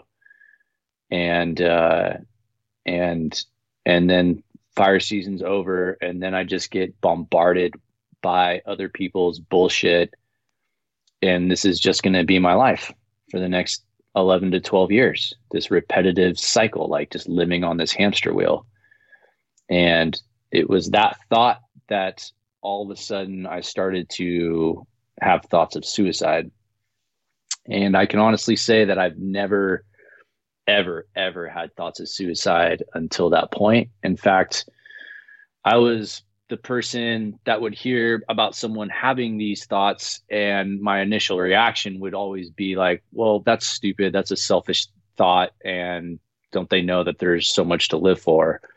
And then here i am having these thoughts myself and telling myself those things and those things are completely utterly unhelpful. They do not help whatsoever. Um, and and so I'm, i find myself in this position of like well i can just step off the hamster wheel. And uh, i never really got to a point where i was ready to do the deed. Um, i do remember sitting in my bedroom at one point and you know i have a pistol locked up in a gun safe and i got in the room and i sat on my bed and i just had this sinking feeling. I was like whew man that's two steps away and I can just do this right now. And that feeling was incredibly uncomfortable. And uh, man, I can feel how that feels right now. Like it's it was a powerful experience. And but I, I must say, like, you know, I because of that, I I I'm fortunate because I'm where I'm at now and I didn't do it and I learned a shit ton from that. Ex- just having those feelings and those and and being able to. I think because I had a, a strong childhood, like we talked about earlier, and because I've been kind of a human performance nerd, uh, you know, mentally and physically, that I had acquired a bunch of tools in my life that I was able to put to work, and um, that ultimately uh, the utilization of those tools is what got me through it. Well, firstly, thank you for for sharing that because every single man or woman that comes on here and shares their story illustrates everyone listening that they're not alone. This happens over and over and over again. One thing I want to ask you because you you actually mentioned it. You know, you have this this old school mentality of oh, you know, again, so and so killed themselves. Well, how selfish. Now their kids and wife are left behind what what I've actually found as I got to interview people that got very very close. Some pulled the trigger, didn't go off. Some jumped off a bridge and survived. I mean, just crazy. You know, absolutely. There is there is an absolute common denominator. Bearing in mind that the, the brain by this point is broken, you know, whether it's through sleep deprivation, trauma, all these compounding things, it's at a point where it's not functioning the way it's supposed to. They all reported a feeling of being a burden to their family. So in their mind at that moment, the thought was to to alleviate the burden. It was actually a, an act of selflessness. So it's not doesn't mean it was right. It was completely you know, distorted in their brain. But at that moment, they thought they were being selfless. Was that in the equation of, of when you were thinking sitting in your bedroom? Yeah, for sure, man. Like Absolutely. Like I'm having these realizations of like, fuck, man, I'm on this hamster wheel. Like, how is this for my family to experience? Like, my wife has to deal with this shit now too. My kids don't get a dad. Like, I come home after a two week roll and like I'm irritable as shit. I, I feel like things should be a certain way and like I'm just a, a menace. and I'm just like, so I'm just gonna do these, do this, live this life to my like my to my wife and kid and treat them this way for the next fucking 12 years or whatever it is. And, and, uh, for sure, like I, I was like, well, I could just, you know, do this thing right now. And then, you know, my light wife gets like a, some insurance money, could pay the house off, like live a better life, maybe, maybe find a guy who's not a douchebag. Like, you know, like some of these thoughts for sure that, that I think that idea was there for sure, you know? Yeah, well, it's an important thing to tell, and thank you again for sharing that because the, as yeah, long no as, as, long as we have that judgmental philosophy, then we never understood understand what these men and women are going through. You know, right these last moments. So, understanding and identifying if you're having those thoughts yourself, listening that that's not normal and you're wrong. You're not a burden. And obviously, the reality is you do leave that that trauma with the family that's left behind. My wife actually lost her boyfriend before me, and I saw it firsthand that trauma left behind but we also have to, you know, be compassionate and understand that the men and women that are finding themselves in that place are, you know, that their their wiring is off, and I don't mean that in a patronizing way. I mean in a physiological way, like they are literally not thinking the way that the average person normally thinks. Totally, man, and and really, I mean, we've mentioned the anchor point a few times, and the main reason why I wanted to go on that particular podcast at that moment is because this, you know, I I did that podcast maybe two months or maybe even a month or whatever after having those feelings and being able to work through it and be really patient with myself. And then I remember listening to some other podcasts about mental health within my agency. And it's, and then there was a lot of conversation of younger generation people basically saying like, oh, well, the agency doesn't have my back. No one's calling me. I'm having these feelings, but no one's recognizing that. And, um, it's not to say that we don't need better things within our agencies to help support people. I think we should always be striving for something more and and having those resources for folks and I'm deeply involved with a lot of those things for sure. But ultimately what I wanted to do when I came on there was to tell people like, "Hey, you're not fucking alone. Like you're not alone. We need to remove the stigma like um, it became it's become aware to me that like talking to more and more people that these are not uncommon things that happen. Like people have these thoughts regularly, but uh, we recognize it as such a negative thing or this thing that we need to like or we're a burden or whatever instead of just being still and going like okay I'm having these thoughts. Where are they coming from? And how can uh, what what do I need to do to like try and look deeper as to what what's going on here?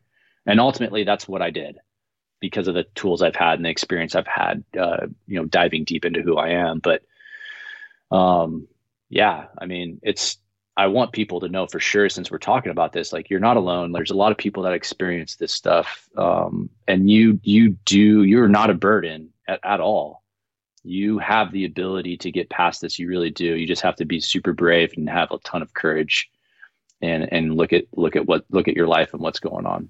Yeah. And I think that a huge thing for people to understand is that there are reasons for it, reasons that you can address. So for as I mentioned, you know, there's childhood trauma. That's a huge element in a lot of the people that I had on here. There's organizational stress. There's relationship issues. There's sleep deprivation. There's, you know, obesity. I mean, all these things that factor in that create this perfect storm. So understanding that A, you're not crazy. You're not weak. You're not being a pussy. You're not being a coward. You're not being any of these things if I, I had a near career ending back injury, that was a compounding effect of everything that had happened up to that point. Sleep deprivation again sure. being huge. But it would be the same as me taking myself out because I didn't want to be a, a, burden versus working through it, which sucked, which really fucking hurt, which was frustrating, which was two steps forward, one step back. But I ended up returning to the fire service stronger than I ever was before. So people forgiving themselves and understanding that there are compounding factors that got you here and those same factors can be unstacked and placed back where they came from to to actually not even put you back to where you were but make you even more resilient than you used to be it's just going to take work. Oh for sure. I think the key word you said there is forgiveness. Like we need it for everything in our lives. Like you talked about like uh, childhood trauma and stuff like this right? Like and some of the stuff that I do in coaching, like we talk about these as stories, like stories unwillingly given to you and how those impacted you, you know, between the ages of birth and seven years old, where you basically become the person you are because that's when you have the most neuroplasticity. And uh, these stories you can carry, you carry all the way through childhood and um, and that's part of identifying too. You identify with these things, and then uh, you get to a point where you're just super unhappy. And um, when you can look at those things and, and challenge uh, what you've believed your whole life and come to a place of forgiveness um, and forgive everything for that has happened in the positions that you are, that's when you start to, like you said, you unstack and restack. And then you can show an immense amount of gratitude for those things that have happened in your life because at the end of the day that they've made you who you are.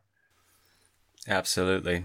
Well, so before we kind of transition, because I want to talk about overall, you know, wildland fires and, and the fact that they're getting bigger and, and that kind of thing. But so tell me about you personally. You, you had that darkest moment. What were some of the tools that you identified that you then saw begin to work? Right. Well, the, the first tool that I utilized was my beautiful wife. Calling a wife and... a tool? oh shit, she's gonna hear this, right? No, just I'm just kidding. Uh, yeah, I mean she is a tool, I guess, but in the in a good sense. but uh, so I, I just went to her right away and was just like, hey, I'm having this this shit's happening to me, and how I need I need time to think. You know, I like create create some space, and that's one of the things that I've learned through like meditation or mindfulness or whatever kind of thing you want to call it. But for me, it was just I need time to think. I need time to give myself some space and really process what's going on. And so she's like, "Okay, uh, I'll I'll take care of this." And so she, we got the girls over to my mom's house or some friend's house, and and I gave myself space to think. And ultimately, what happened was I just was really extremely patient with myself, and I meditated or did mindfulness work for damn near um, two straight days and uh, did a ton of journaling and wrote all my thoughts down. And I came to a place where, man, all the, it, it, I had, I re I needed to, I was not taking care of my basic needs for me. I was living a life that was full of desire and wants. And I was asking a ton of questions and searching for answers that didn't exist.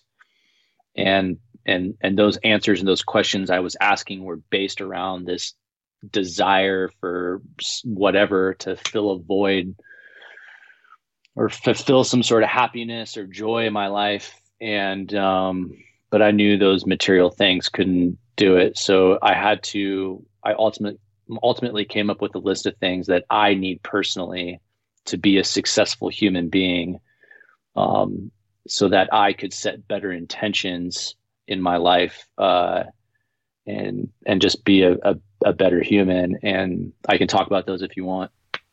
Oh, please. Um, yeah. So like my basic needs, um, and these are these are personal to me, and I think they could be a little different for some folks. And and I'm not attached to these ideas either. I, I am very willing to let go of these and let them evolve on their own and turn into other things or be simplified or or whatever. But my first my first need for me to be successful is having a a knowledge of good nutrition like what am i putting in my face you know like is it is it a bunch of junk food um, then i probably it's how is that going to affect me so it's about nu- nutrition or it's about feeding the body the right uh, nutrition through food so that i can because our body is just a meat sack of chemical chain reactions, right? And so like we have to understand basic human uh, uh, physiology, and we can't deny that. So we need to be providing ourselves the the, the proper nutrition. So that's the first one, and um, the second one is proper movement or a knowledge of movement. And the reason why I say this is because while I'm saying the knowledge of is because I really think a lot of the things that happen within our society right now is just a lack of education. And so I have spent a lot of time educating myself on all these on all these basic needs um, so that I could be successful. So, so the next one's proper movement, and I sort of incorporate sleep into that as well. And so uh, it's for me, it's setting up a, a routine where I can be moving every day without compromise and I'm providing that need because if I'm eating good, I'm moving good, I'm sleeping good, I am starting my day off with the best foot forward. And all the other things after this fall into place pretty easily or put me in a position where I can actually look at them um, with the best positive outlook. So, so it's uh, it's nutrition, it's movement, and sleep. Like I said, is incorporated into that. And then my next uh, basic need or understanding is the ability to observe. And I talk about this as I want to be able to observe myself like I would be a person sitting on a park bench observing people playing in a park.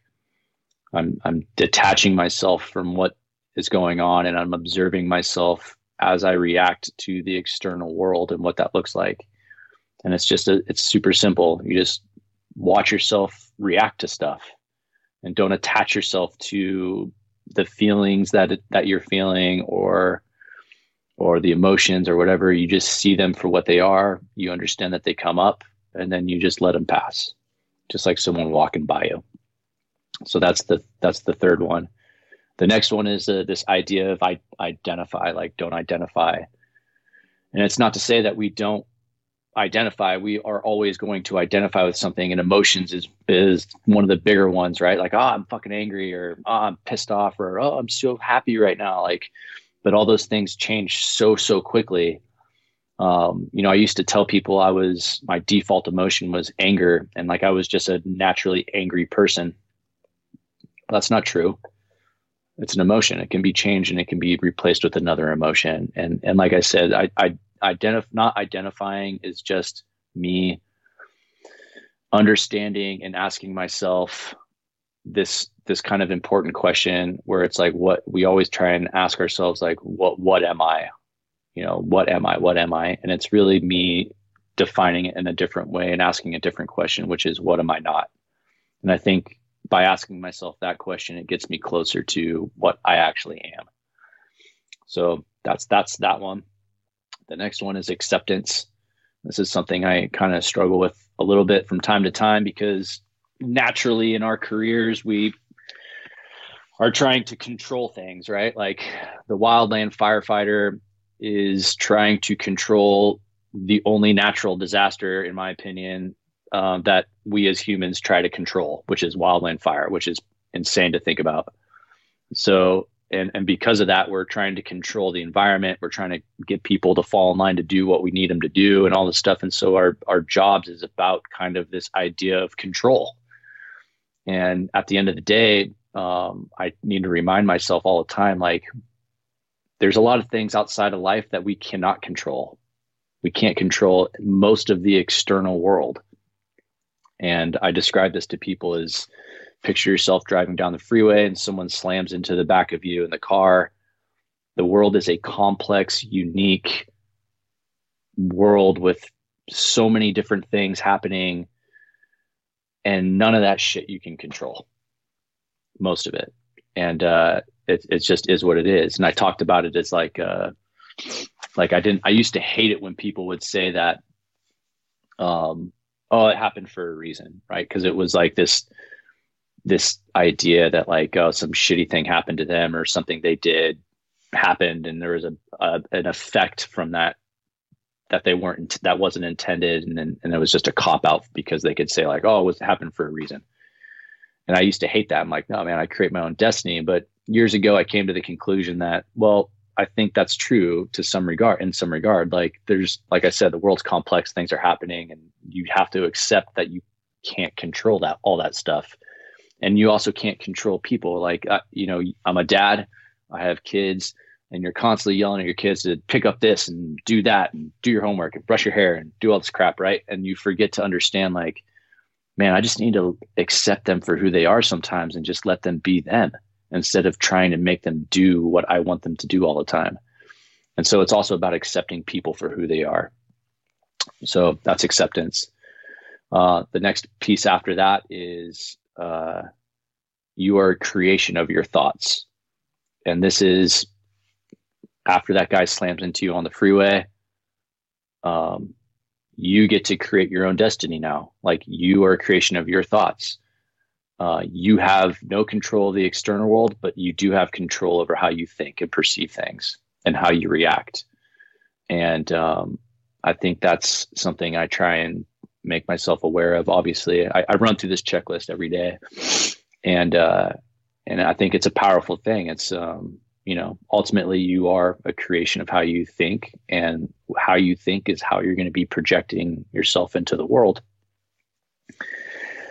And so the next one is, uh, you know, give space. Um, like I talked about, like I, I work on this one all, all a lot. And because I had a, a fairly strong meditative practice already, like giving space is what was able to get me to some of these conclusions. And it's, it's really kind of just this all good mentality. It's, it's, it's also this idea of like, especially, I don't know if you have this this problem, but I for sure have this problem. Um, and a lot of people I think that I work with have this problem is like we have this sense of duty that if there is a slow moment or a downtime, we need to fill it with something because we feel guilty because we're not doing something. Absolutely. And this was, yeah, and this was something that has troubled me for such a long time. And man, it's fucking okay not to do shit sometimes. like, take a fucking day off. Who cares? That's okay. Take a day off. Like as long as you're taking care of your basic needs and you want to chill on the couch and net, watch Netflix all day, that's okay if the intention's correct. It's it's okay to shut the brain down and not be go go go go go. And it takes a lot of. It took me a long time to come to that realization, but um, you know, giving space is to me is that giving myself the space to just kind of take a deep breath and be like, you know what, it's all good and so that's that. And then the next piece, uh, and this one kind of floats around a little bit, is um, well, it's what we're doing now. It's shared perspective. I think in today's world with technology, technology's awesome, dude. It's so so awesome. It is an incredible thing. Humans are meant to innovate, and I think a lot of the stuff that we've done technology wise has, has made life awesome, but it, all, it all, has also given us, uh, it's also put us in a place where if we don't want to use our legs, we don't have to. And so we don't communicate like efficiently like we used to. And that's basically what shared perspective is. I, th- I just call it a fancy way of saying communication. But I think what we what we tend to do in this world is is we don't talk about our our perspectives very much. We're very opinion based, but we don't talk about how we have lived our lives, the lessons we've learned, and we don't share that perspective because I think shared perspective is how we kind of is a way we can grow collectively. And like I, I talked about this, I talk about this all the time, but like a lot of people have their eye right up on the cue ball, right? Like, and you're not going to see much of that cue ball um, except for whatever's right in front of that little eyeball there. But some of us are got our eye pulled a foot back. Maybe we have 30 feet back and we can see more of that cue ball, but you're never going to see the entire cue ball. You have to talk to somebody on the other side of that cue ball to gain the perspective of that cue ball. And that convert that shared perspective is going to give us the ability to travel around and learn more about each other, understand things about each other better, and uh, and and just become better versions of ourselves. Like I'll say that a million times. So shared perspectives is the other thing. Am I communicating correctly? Am I sharing my perspective with people? Am I am I talking about opinions or am I talking about uh, my personal truth? And then the last one is the what I call the power move, and it's uh, let it go. We have to understand. All of us have to understand that we're all going to fucking die at some point um, and uh, let it go is is a reminder to me that I have to look at everything in my life like it could be gone in an instant. My wife, my kids, my job, my everything I have, it could literally be gone two minutes from now. And all that does is it gets me to a place of immense appreciation for everything that I have and the experiences that I have in this in this fucking beautiful life. And all of those needs, if I take care of all of those needs first, I can set better intentions about the things that I want because I, I just want to pursue those things because they're enjoyable. It's not based on a desire to fill a void of happiness or joy or whatever. And it gets me closer to a spot where I can live in this present moment and recognize all the cool shit that's going around me. And that's that's kind of the outcome of that's how I'm living my life right now. And that that was an outcome of me having suicidal thoughts. And I think if we're all patient enough with ourselves and willing to go to war with our minds and and confront those uncomfortable super dark places of our beings that a lot of us can come to the same conclusion. Yeah well firstly thank you for for sharing that. Secondly that's an incredibly profound introspective seeing as that you're talking about november was not even four months ago. So you're down a hell of a journey.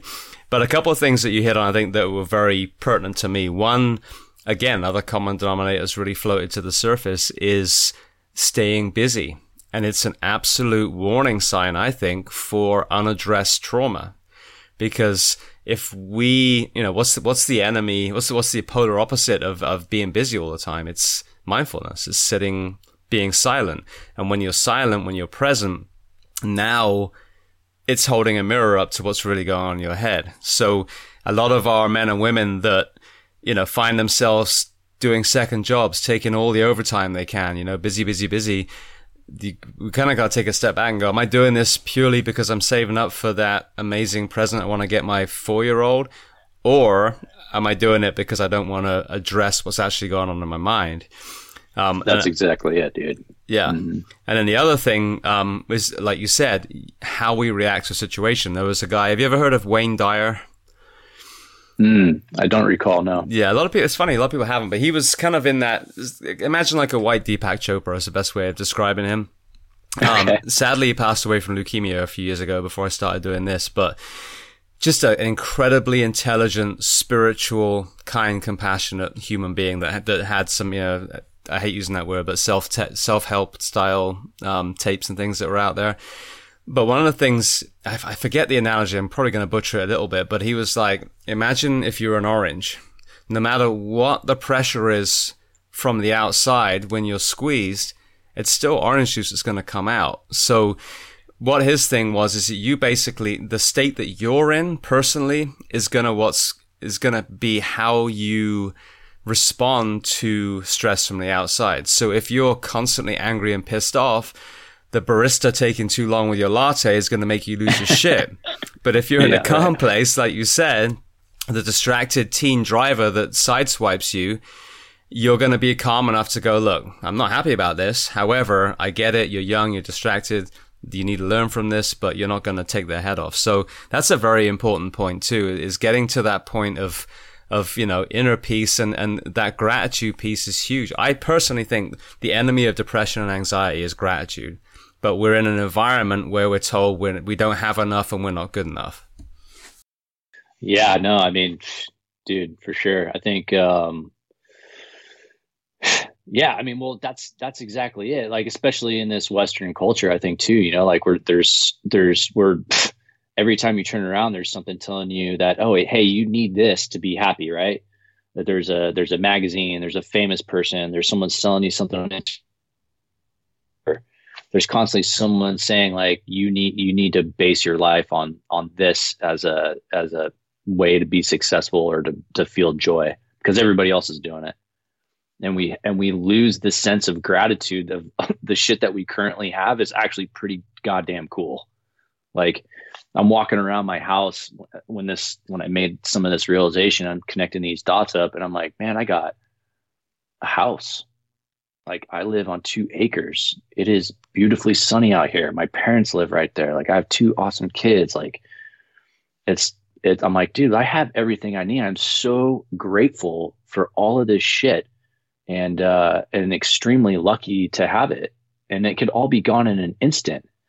And it's actually gotten me to a point now where I feel like um like the minimalistic type of lifestyle is very attractive to me where it's like stripping all the bullshit away and just understanding you really don't need that much to be super happy. And in fact, I could make a fairly decent argument that if as long as you have shelter, food, and uh, you can stay warm with somewhat, and you have a heartbeat, like essentially, if you're doing that, you basically have everything you need to, to live.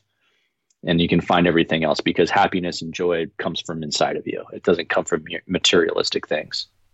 Absolutely. And I think that's the thing is if, if you have that mindset, and it's funny, I think that was really shown to me in my very early 20s. I backpacked around the world. So I literally had a backpack yeah, awesome. and a guitar. That was it. And I'm not even a good guitarist, so I don't know why I bother taking it. But regardless, it looked cool. yeah, but, um, not for sure.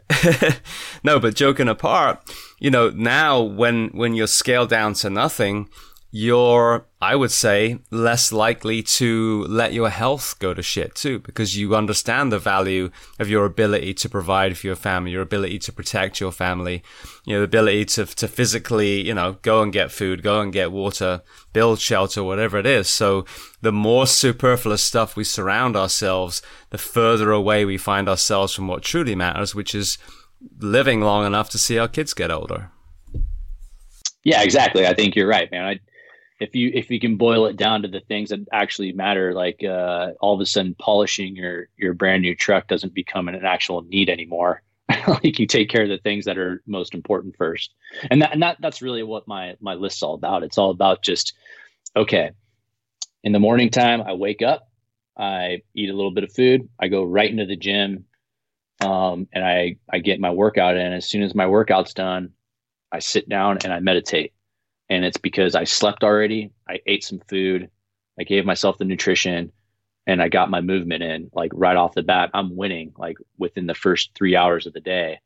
And now I go through the mental checklist. Am I observing, identify, you know, accepting all these things? And once I do that, I can see where I'm stuck a little bit and be like, okay, cool, let's open that up a little bit more, maybe journal about it for a minute.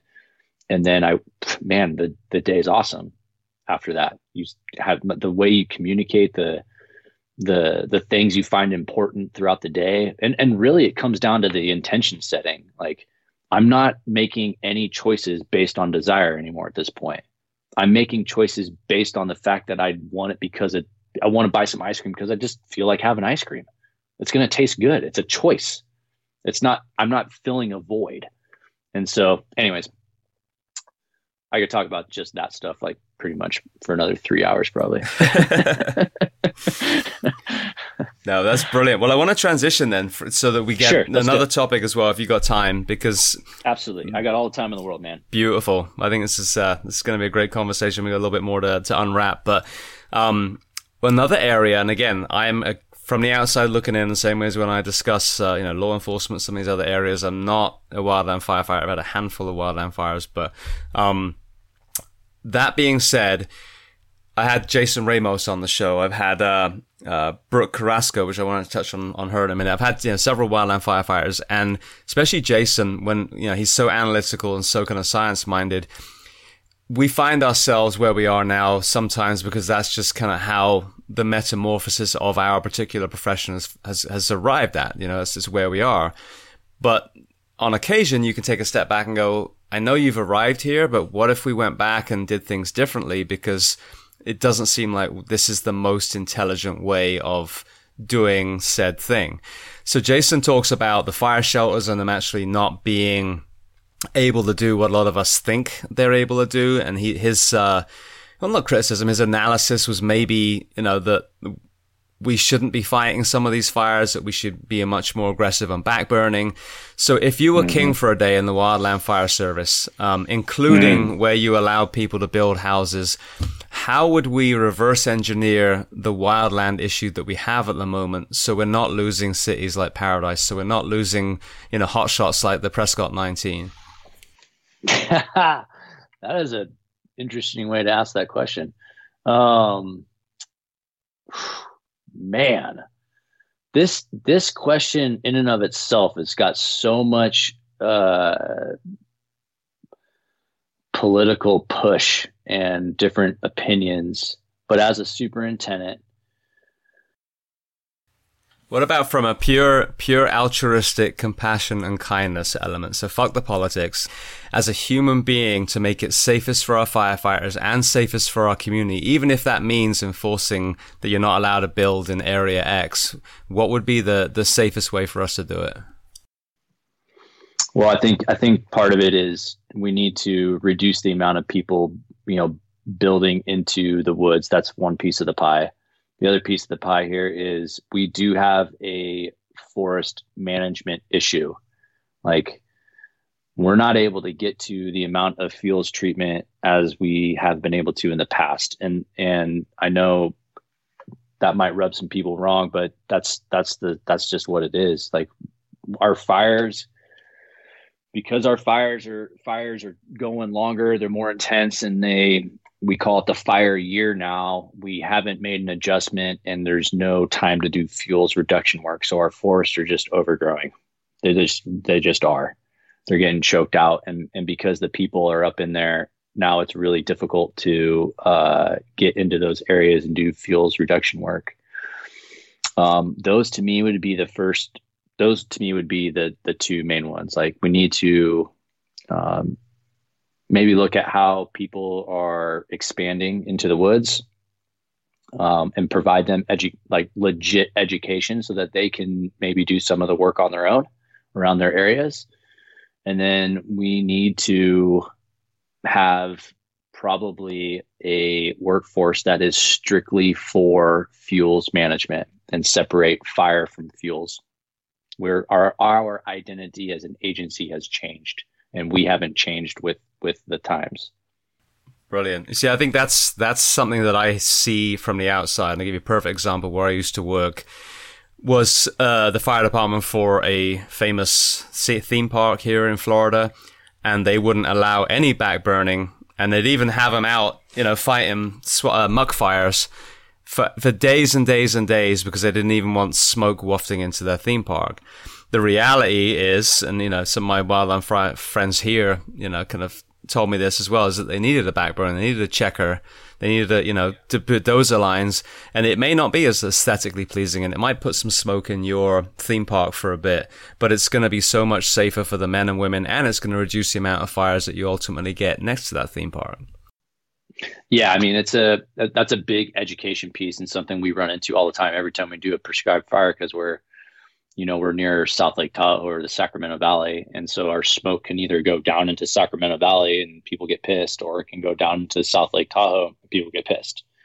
So a lot of it's education, you know, and, and so it's uh, doubling down on the education piece. I mean, it's going to be really hard to keep people from moving into the woods. I mean, I love the woods. I love living in the woods. So I, I understand why but we need to do a better job of uh, educating folks and also providing them the ability to maybe do some of the work around their house uh, more more freely. And then, uh, like I said, uh, fuels man uh, like we have a fire year. Our firefighter, well, first off, I don't know how far I want to go and get into this, but I, will do it. We're not. Uh, my agency doesn't consider us firefighters. We're forestry technicians. And so, because and it's a it's an idea that has started a long, long, long time ago and um, as our uh, environment has changed, we primarily fight fire now instead of doing fuels management work. And we need to get back to looking at fuels management, but also have a fire agency that's ready to kick ass on some of these epic wildland fires because I don't think that's going to slow down anytime soon if we stay doing the same thing we're doing. Yeah. Well, thank you for that. I mean, it's, it's again, it's just an opportunity for two fellow firefighters to have a discussion of how yeah, can yeah, we do it sure. better? Because, like you said, when politics gets into it, when this taxpayer doesn't want smoke wafting in from prescribed burn, and this other one wants to keep all their you know, eucalyptus trees around their property, and you know, it ends up becoming extremely dangerous for the homeowner, extremely dangerous for the responding firefighters. So, whether it's comfortable or not, these discussions have to be had because you know, one firefighter lost in a wildland fire is, is tragic. One family lost in a wildland fire is tragic. So this needs to, you know, keep being discussed in a, in a, in a courageous, uh, you know, um, transparent way so that we circumnavigate politics and we get to the root of the issue so we can minimize the threat to our men and women that fight in fires and the residents. Yeah, I mean, it's all about sharing perspective too. I'm willing to share my perspective. I think, uh, you know, so I, I think you're 100 percent right. Now, what about um, the actual frequency and size of the fires? Uh, I've ha- I've heard several people in the wildland community, with you guys actually seeing it firsthand, that have uh, suggested that maybe there is a kind of change in the climate that's contributing to more, whether it's more debris now because they're not getting as much rain, whatever it is. Over your 20 career, have you seen an increase in growth and, and severity in these fires? Yeah, big fire. Uh, the first five years of my career was like 20,000 acres and last in California. And last year I was on a fire that was a million. So, I mean, that's, it's unprecedented stuff. And every year seems to be just a progression in the wrong direction as far as size and intensity. We didn't have enough people last year to fight the fires just in California. It's uh, without a doubt, fires are getting bigger. And like I said, it could be, it, it is most definitely a host of things that are contributing to that. Um, like we talked about a few of them, people getting closer into the rural areas, uh, you know, on uh, suboptimal management of uh, our forest lands, and you know you could probably throw climate change in there. Um, we had beetle kill beetles roll through California and decimate like thousands and thousands of acres of trees. And now we just have basically these 200 feet trees that are it's like tall grass, but just trees. so I mean, there's a bunch of uh, different factors, but the fire environment is 100% getting is getting more aggressive and a lot harder to manage. Yeah, and then conversely, our resources, well, not conversely, it's the wrong choice. I'm just loaded the question. Then, are resources matching the demand, or are you having to fight those with the same or even less resources? Less. We are not matching the demand straight up. Okay, so, so lack, I could have loaded lack, it. In. that's okay. We're we're asked. We're I mean, yeah, we're we don't have the uh, right amount of air support. We don't have the right amount of people. Uh, one of the things we're we're running into now, and it's not uh, to talk shit about any other resource, but we we are relying more and more on contract contractor type of resources, and so like we we and so we get you're getting into these hairy situations with lots and lots of intense fire out there and you don't have the people like uh, like folks from my agency or other like agencies there that have the specialty knowledge to manage these fires correctly. And so you're doing a lot more trying to do a lot more with very very little and it's very unsuccessful in the way that works um, last year, for example, we were on a fire, uh, that million acre fire I was telling about, the August complex. And uh, there was one hotshot crew on a division that was almost 25 miles long. And usually a division would be like three, maybe five miles long. And sometimes you could get like five hotshot crews in there, depending on how, uh, depending on the work. But one to two hotshot crews is not an abnormal thing. And now you're in a position where you have a 25 mile acre uh, chunk of ground um, on this division and one hotshot crew, and the rest are all contracted employees that have no idea what they've gotten themselves into. And so, like I've I've told you, like it's about keeping people safe at that point. Like you can't do a whole lot. You're trying to um, get into, down in communicate communities and telling like, hey, it's time to evacuate, or you're trying to keep people safe. Like that's really the, the one of the biggest parts about my job is making sure my crew is safe and uh, it's frustrating when you can't you know it's frustrating when you can't do what you know to be right because you lack the people or lack the resources but i mean this is where we're at it's, unfor- it's super unfortunate and um, yeah i don't really know where to go from there honestly yeah well with you know with us both having a human performance background and a lot of the stuff that we've unpacked today when it comes to you know the hours of sleep deprivation, what worries me too is you have men and women doing more with less. The the percentage chance of someone getting hurt or killed continues to rise. Yeah, no, that's hundred percent, man. Like, I mean, there's there's days where because we lacked resources, we were pulling forty eight hour shifts straight with no sleep because fire was moving into communities and there's nobody there to um, notify folks. you know, it's like, what the hell do you do then? Like you have this like integrity issue, like this moral like feeling like, oh well, my guys are incredibly tired. They've been working all day. I'm incredibly tired. We're trying to make these powerful decisions that affect people's lives. I can't just bail. Like but at the other but the other side of the sword there, you're like, well, if I do this for too much longer, one of my dudes is going to get hurt probably. That that risk of that potential risk is just climbing higher and higher and higher. And we never have gotten any support or uh, we had always we had great support from incident management teams this last year um, and divisions and things like this. And and they let us you know manage our crews fatigue pretty good. And that's actually one of the positive things that came out of this the, the, utilization of whoop is it's been able to get us to ask for more days off in between fires and and also on assignments. And so but it's you're 100% right. The risk is not going away and it's probably increasing the chances of people getting people getting hurt to some in some regard yeah well i think that element that kept you guys working is something that i think is is uh, it's a kind of not a double-edged sword. That's the wrong word. Um, it's it's something that works against ourselves because you ask any you know police officer, firefighter, if they're put in a situation, will you go and facilitate that rescue? We're all going to say yes. We have a volunteer fire service in, in the US that does just that for free.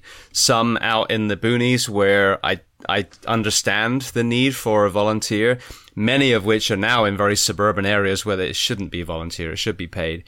And we just lost uh, Jared Lloyd from Spring Valley Fire this last week in, in a nursing home.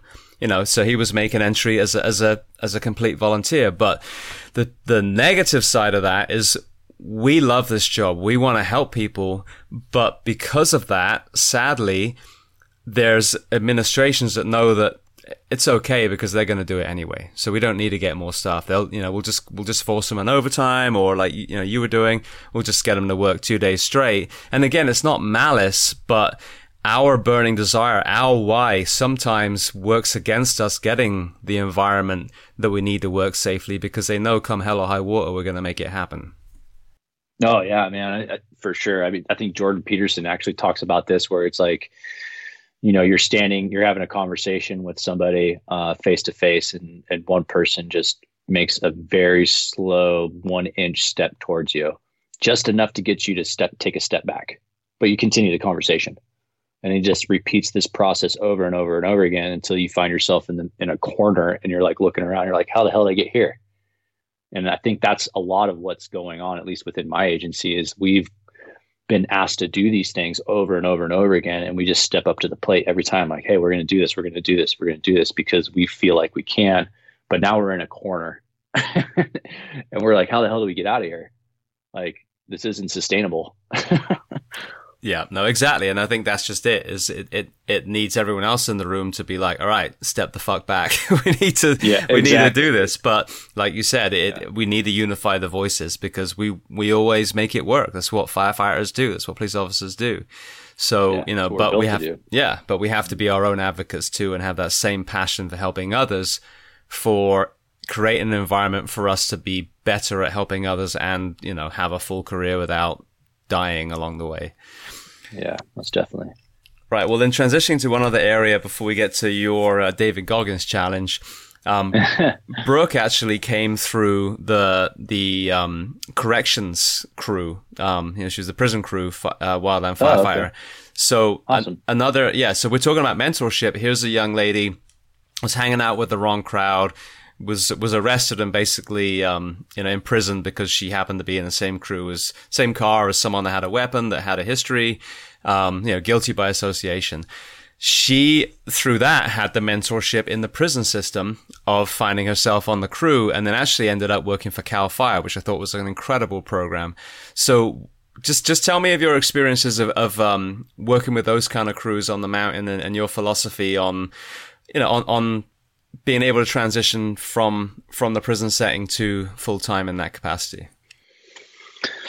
Uh, well, shoot, working with those dudes on the fire line is legit. I mean, they're not hotshot crews, but they're a bunch of hardworking sons of bitches that like to get after it. And uh, we've utilized them in many ways to help assist on a very various things. Um, they also hit us up all the time. We see them on fire and like, hey, I'm about to parole here in the next couple weeks or year or whatever. Like, how can I come work for you? And honestly, I think that is a is a I don't I don't want to say under tapped resource, but it could be tapped into more for sure.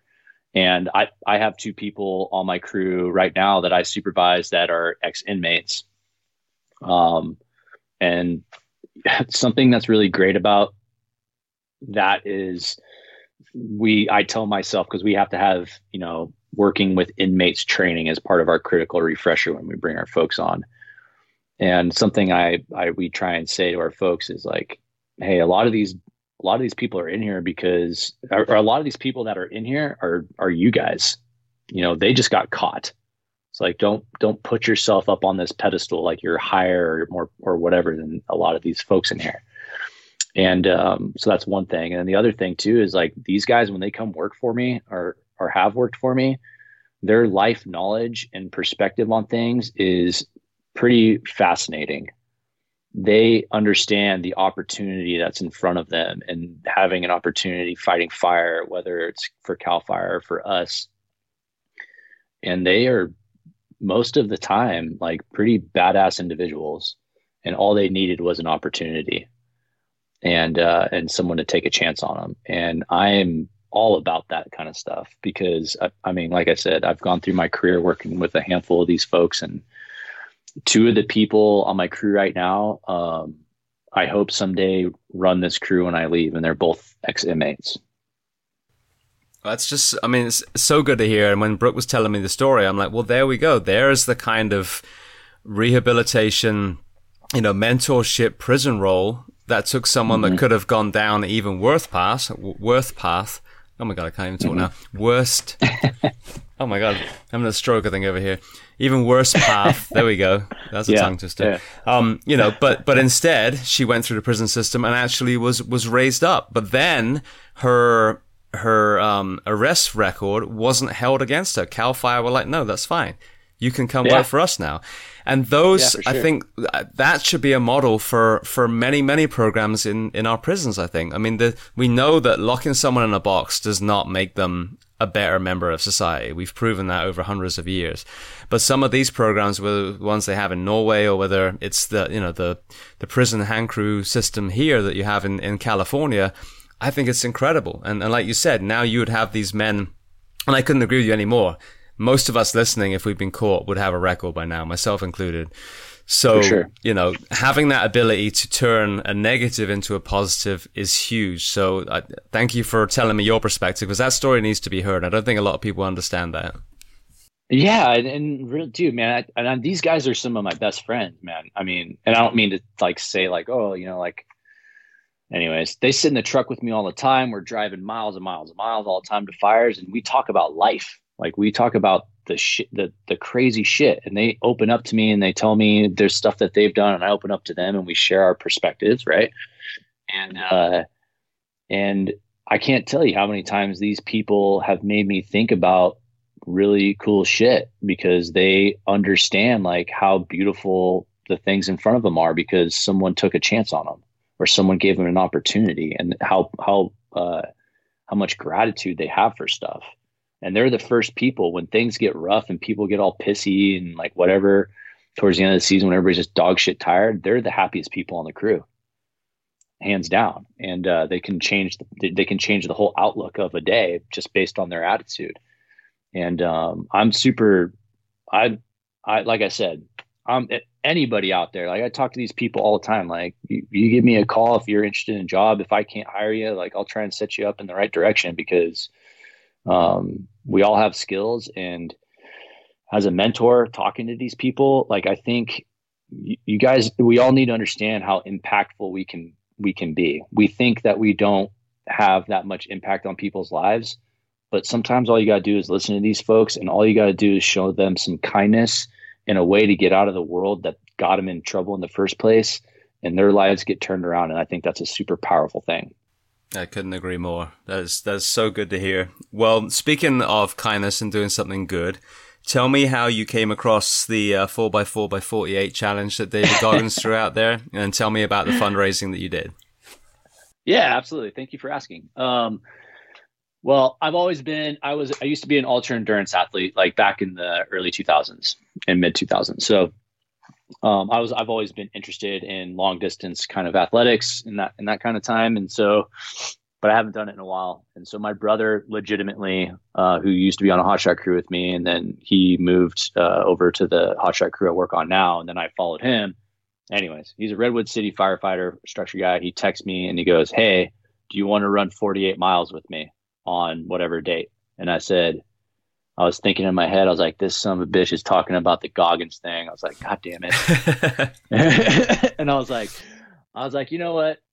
Hell yeah. So I texted him back, yes. And uh, away we went. And so we just picked, we picked two charities we wanted to, to work for. Um, I obviously I picked the Wildland Firefighter Foundation because they do a lot of amazing stuff for, for my community. Um, that I am a part of as far as like people getting injured, mental health problems, uh, the full gambit. You need something, they are, are just about a no questions asked organization and they will help you. And it's it's a pretty amazing thing, the amount of stories they had. And then my brother picked the the uh, Firefighters Burn Institute, which is based out of Sacramento. And they do a lot of stuff around education and, and they don't just help firefighters, but they also help kids and um, and things like this. So I thought that was super cool. You know, like we do fundraisers all the time within our within my agency. You know, you sign up for a race and you you know you give them 20 bucks or 50 bucks or whatever the entry fee is and you know it goes to the wildland firefighter foundation or whatever foundation you're working for there but i thought it was really really powerful to two guys raised $5,000 for two different charities. And it was really just two guys running 48 miles and posting some shit on Instagram. I mean, I, I thought that was, I thought that was legit. And obviously this is all like a byproduct of David Goggins and then a byproduct of us doing it. And then a byproduct of us committing to this thing. And then the thousands of people that donated money like that it's just a like I don't know. Goggins been posting things all about this and like how powerful that that whole experience was, and I agree. Um, the whole time I was running, we were doing this thing. Like I was just had all these sobering feelings of gratitude and like uh, it was a unlike any race I've ever ran. Yeah, it was amazing to see. I think he he raised two hundred grand and was going to split it five ways, but he said he got so many you know, heartfelt messages from all these different charities. I know Operation Enduring Warrior was one of them. Um, that I just did a, a help with the gala the other day. But um, yeah, and it was uh, it was four miles every four hours for tw- for forty eight, wasn't it? So so you you were having uh, to do it through the night for two nights in a row. Yeah, so it started. Yeah, thank you. I didn't even talk about what that was. yeah, four miles uh, every four hours, forty eight hours. It started at eight o'clock p.m on Friday and went to I think what was it four o'clock uh, p.m. on Sunday if I've got that right. And so yeah, you just woke up every. It, it was I mean a lot of people keep asking me like oh how how'd it go how'd it feel and like you know uh, yes it was difficult there's things about it that were hard um, for sure but I never was in a spot personally where I was I always had something to compare it to that I did that was harder. So I never was like, okay, like I I might have to hang it up or this is the hardest thing in my life. That never really crossed my mind. Um, and I don't know if that's because I've done a bunch of ultras before and I've I've ran 50 straight miles and many times. And the job that I do is just endurance, knock your dick in the dirt type of work and staying up for straight 48 hours I've done numerous times. So like there wasn't necessarily a time where I was like, this is the hardest thing I've ever done, which was which was good because I was able to reflect on all the hard stuff that I did do and apply it in real time. And it was uh that so that was cool. But um yeah, we stayed at my brother's house and every every four hours we jump up and run and I would try and get my I think besides two of the laps, um, I uh, two of the laps I did in like 50 minutes because me and my brother were filming a bunch of stuff and and trying to you know get the good word out. But at one point, you know, after we those first two laps, I'm like, God, this isn't sustainable. I'm not going to do these four miles in 50 minutes. It's going to take me forever. And so I would try and run them four miles as fast as I could. And so I got most of them done somewhere between 34 and 36 minutes. And then I would eat a little snack, rest to the top of the hour. And then just my knowledge of like sleep cycles and things like this, I would try and at the during the evening hours, I would try and sleep for about an hour in 20 minutes or so. I'd set an, an alarm for an hour and 20 minutes during the night hours. And I would wake myself up so that I didn't get too far or I wouldn't get into like deep REM sleep. And then uh, I would stretch, just pound some water. Um, and that gave me about an hour ish, 45 minutes or so to kind of get warmed up because the, the tightness and the soreness was the stuff that, that was getting me. So it was more about trying to get loose before the next lap. Now, with you being a hotshot for 20 years, what do you, when you look back now, what were some of the tools that you used that allowed you to be physically resilient and, and keep doing this profession? Um, I would say uh, looking at the faces around you and trying not to show weakness. like when is like you know I don't know. I think it was like maybe the macho attitude or my ego or whatever. You know, I I can't. It, when you when you talk when you're the person that's always talking about physical fitness and nutrition and how to diet and like you're the strongest one of the stronger person on the crew and and you become this person. And so when you show weakness you lose a little bit of credibility. So i was you know that kind of that kind of like extrin- extrinsic motivation would fuel me in the moments of like hard line construction or whatever. Like hey like all right i can keep going. Look at them. They're all you know they're all falling apart but i'm i'm going. And that i would use that as like fuel to keep moving. Um but that was that was pretty much you know as a young fireman you know that was it. And um, i think nowadays when i when i'm talking about like physically challenging stuff it's it's not so much to make someone else look bad anymore or, or make myself look better than anybody else. It's just i know that if things are uncomfortable uh, and even if they're really uncomfortable i'm about to make a breakthrough uh, on who i am as a person. I'm going to learn something and I've been I, uh, I I embrace those really really difficult physical challenges, and I actually think it's important that we all put ourselves in those positions at t- from time to time. Absolutely. What about mobility? Because I mean that's the biggest thing I think for a lot of older responders. Yeah, mobility. Like for me, off season for firefighting is all about getting in shape and getting ready, being injury free day one, but ready to to to fight fire you transition into fire season, it's really hard to physically train or PT is what we call it um, during the fire season because you're out on assignment. So the things that I really cue into is recovery, mobility, and maintenance. Uh, our population is not very mobile. Uh, your your population probably isn't as well because I think it's just firefighters in general. But uh, we see very uh, unmobile uh, ankles, uh, really immobile hips and shoulders, which leads to all sorts of things like back pain, knee problems, neck problems. And so uh, we incorporate mobility into our program um, pretty heavily because the more mobile you are, the less prone to injury you're going to be.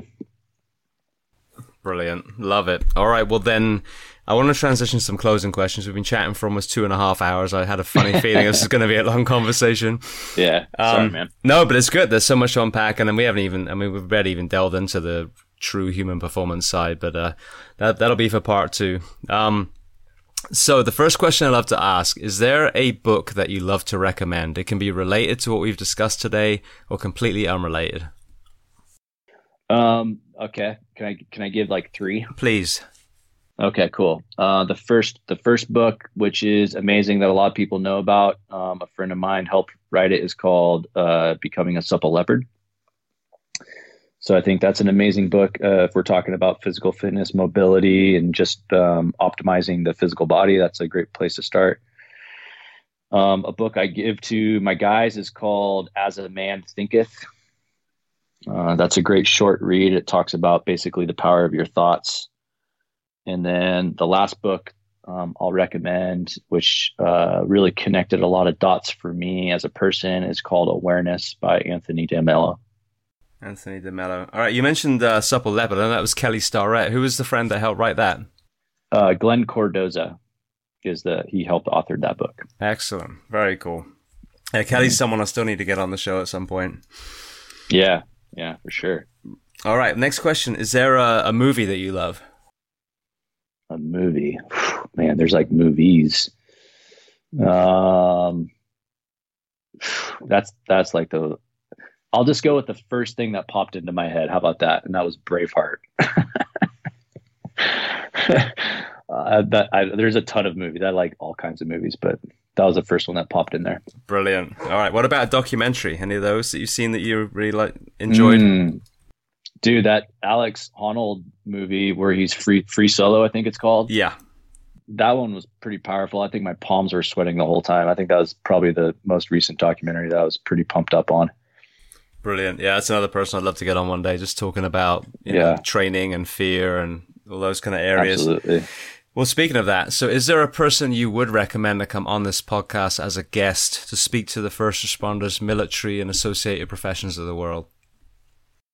Yeah, man. There's a there's a guy named Matt Holmstrom. He's uh he's from my line of work. Uh, he's a mentor of mine, and he is a brilliant man. Um, and has a lot of perspective. I think he would be an amazing person to have on.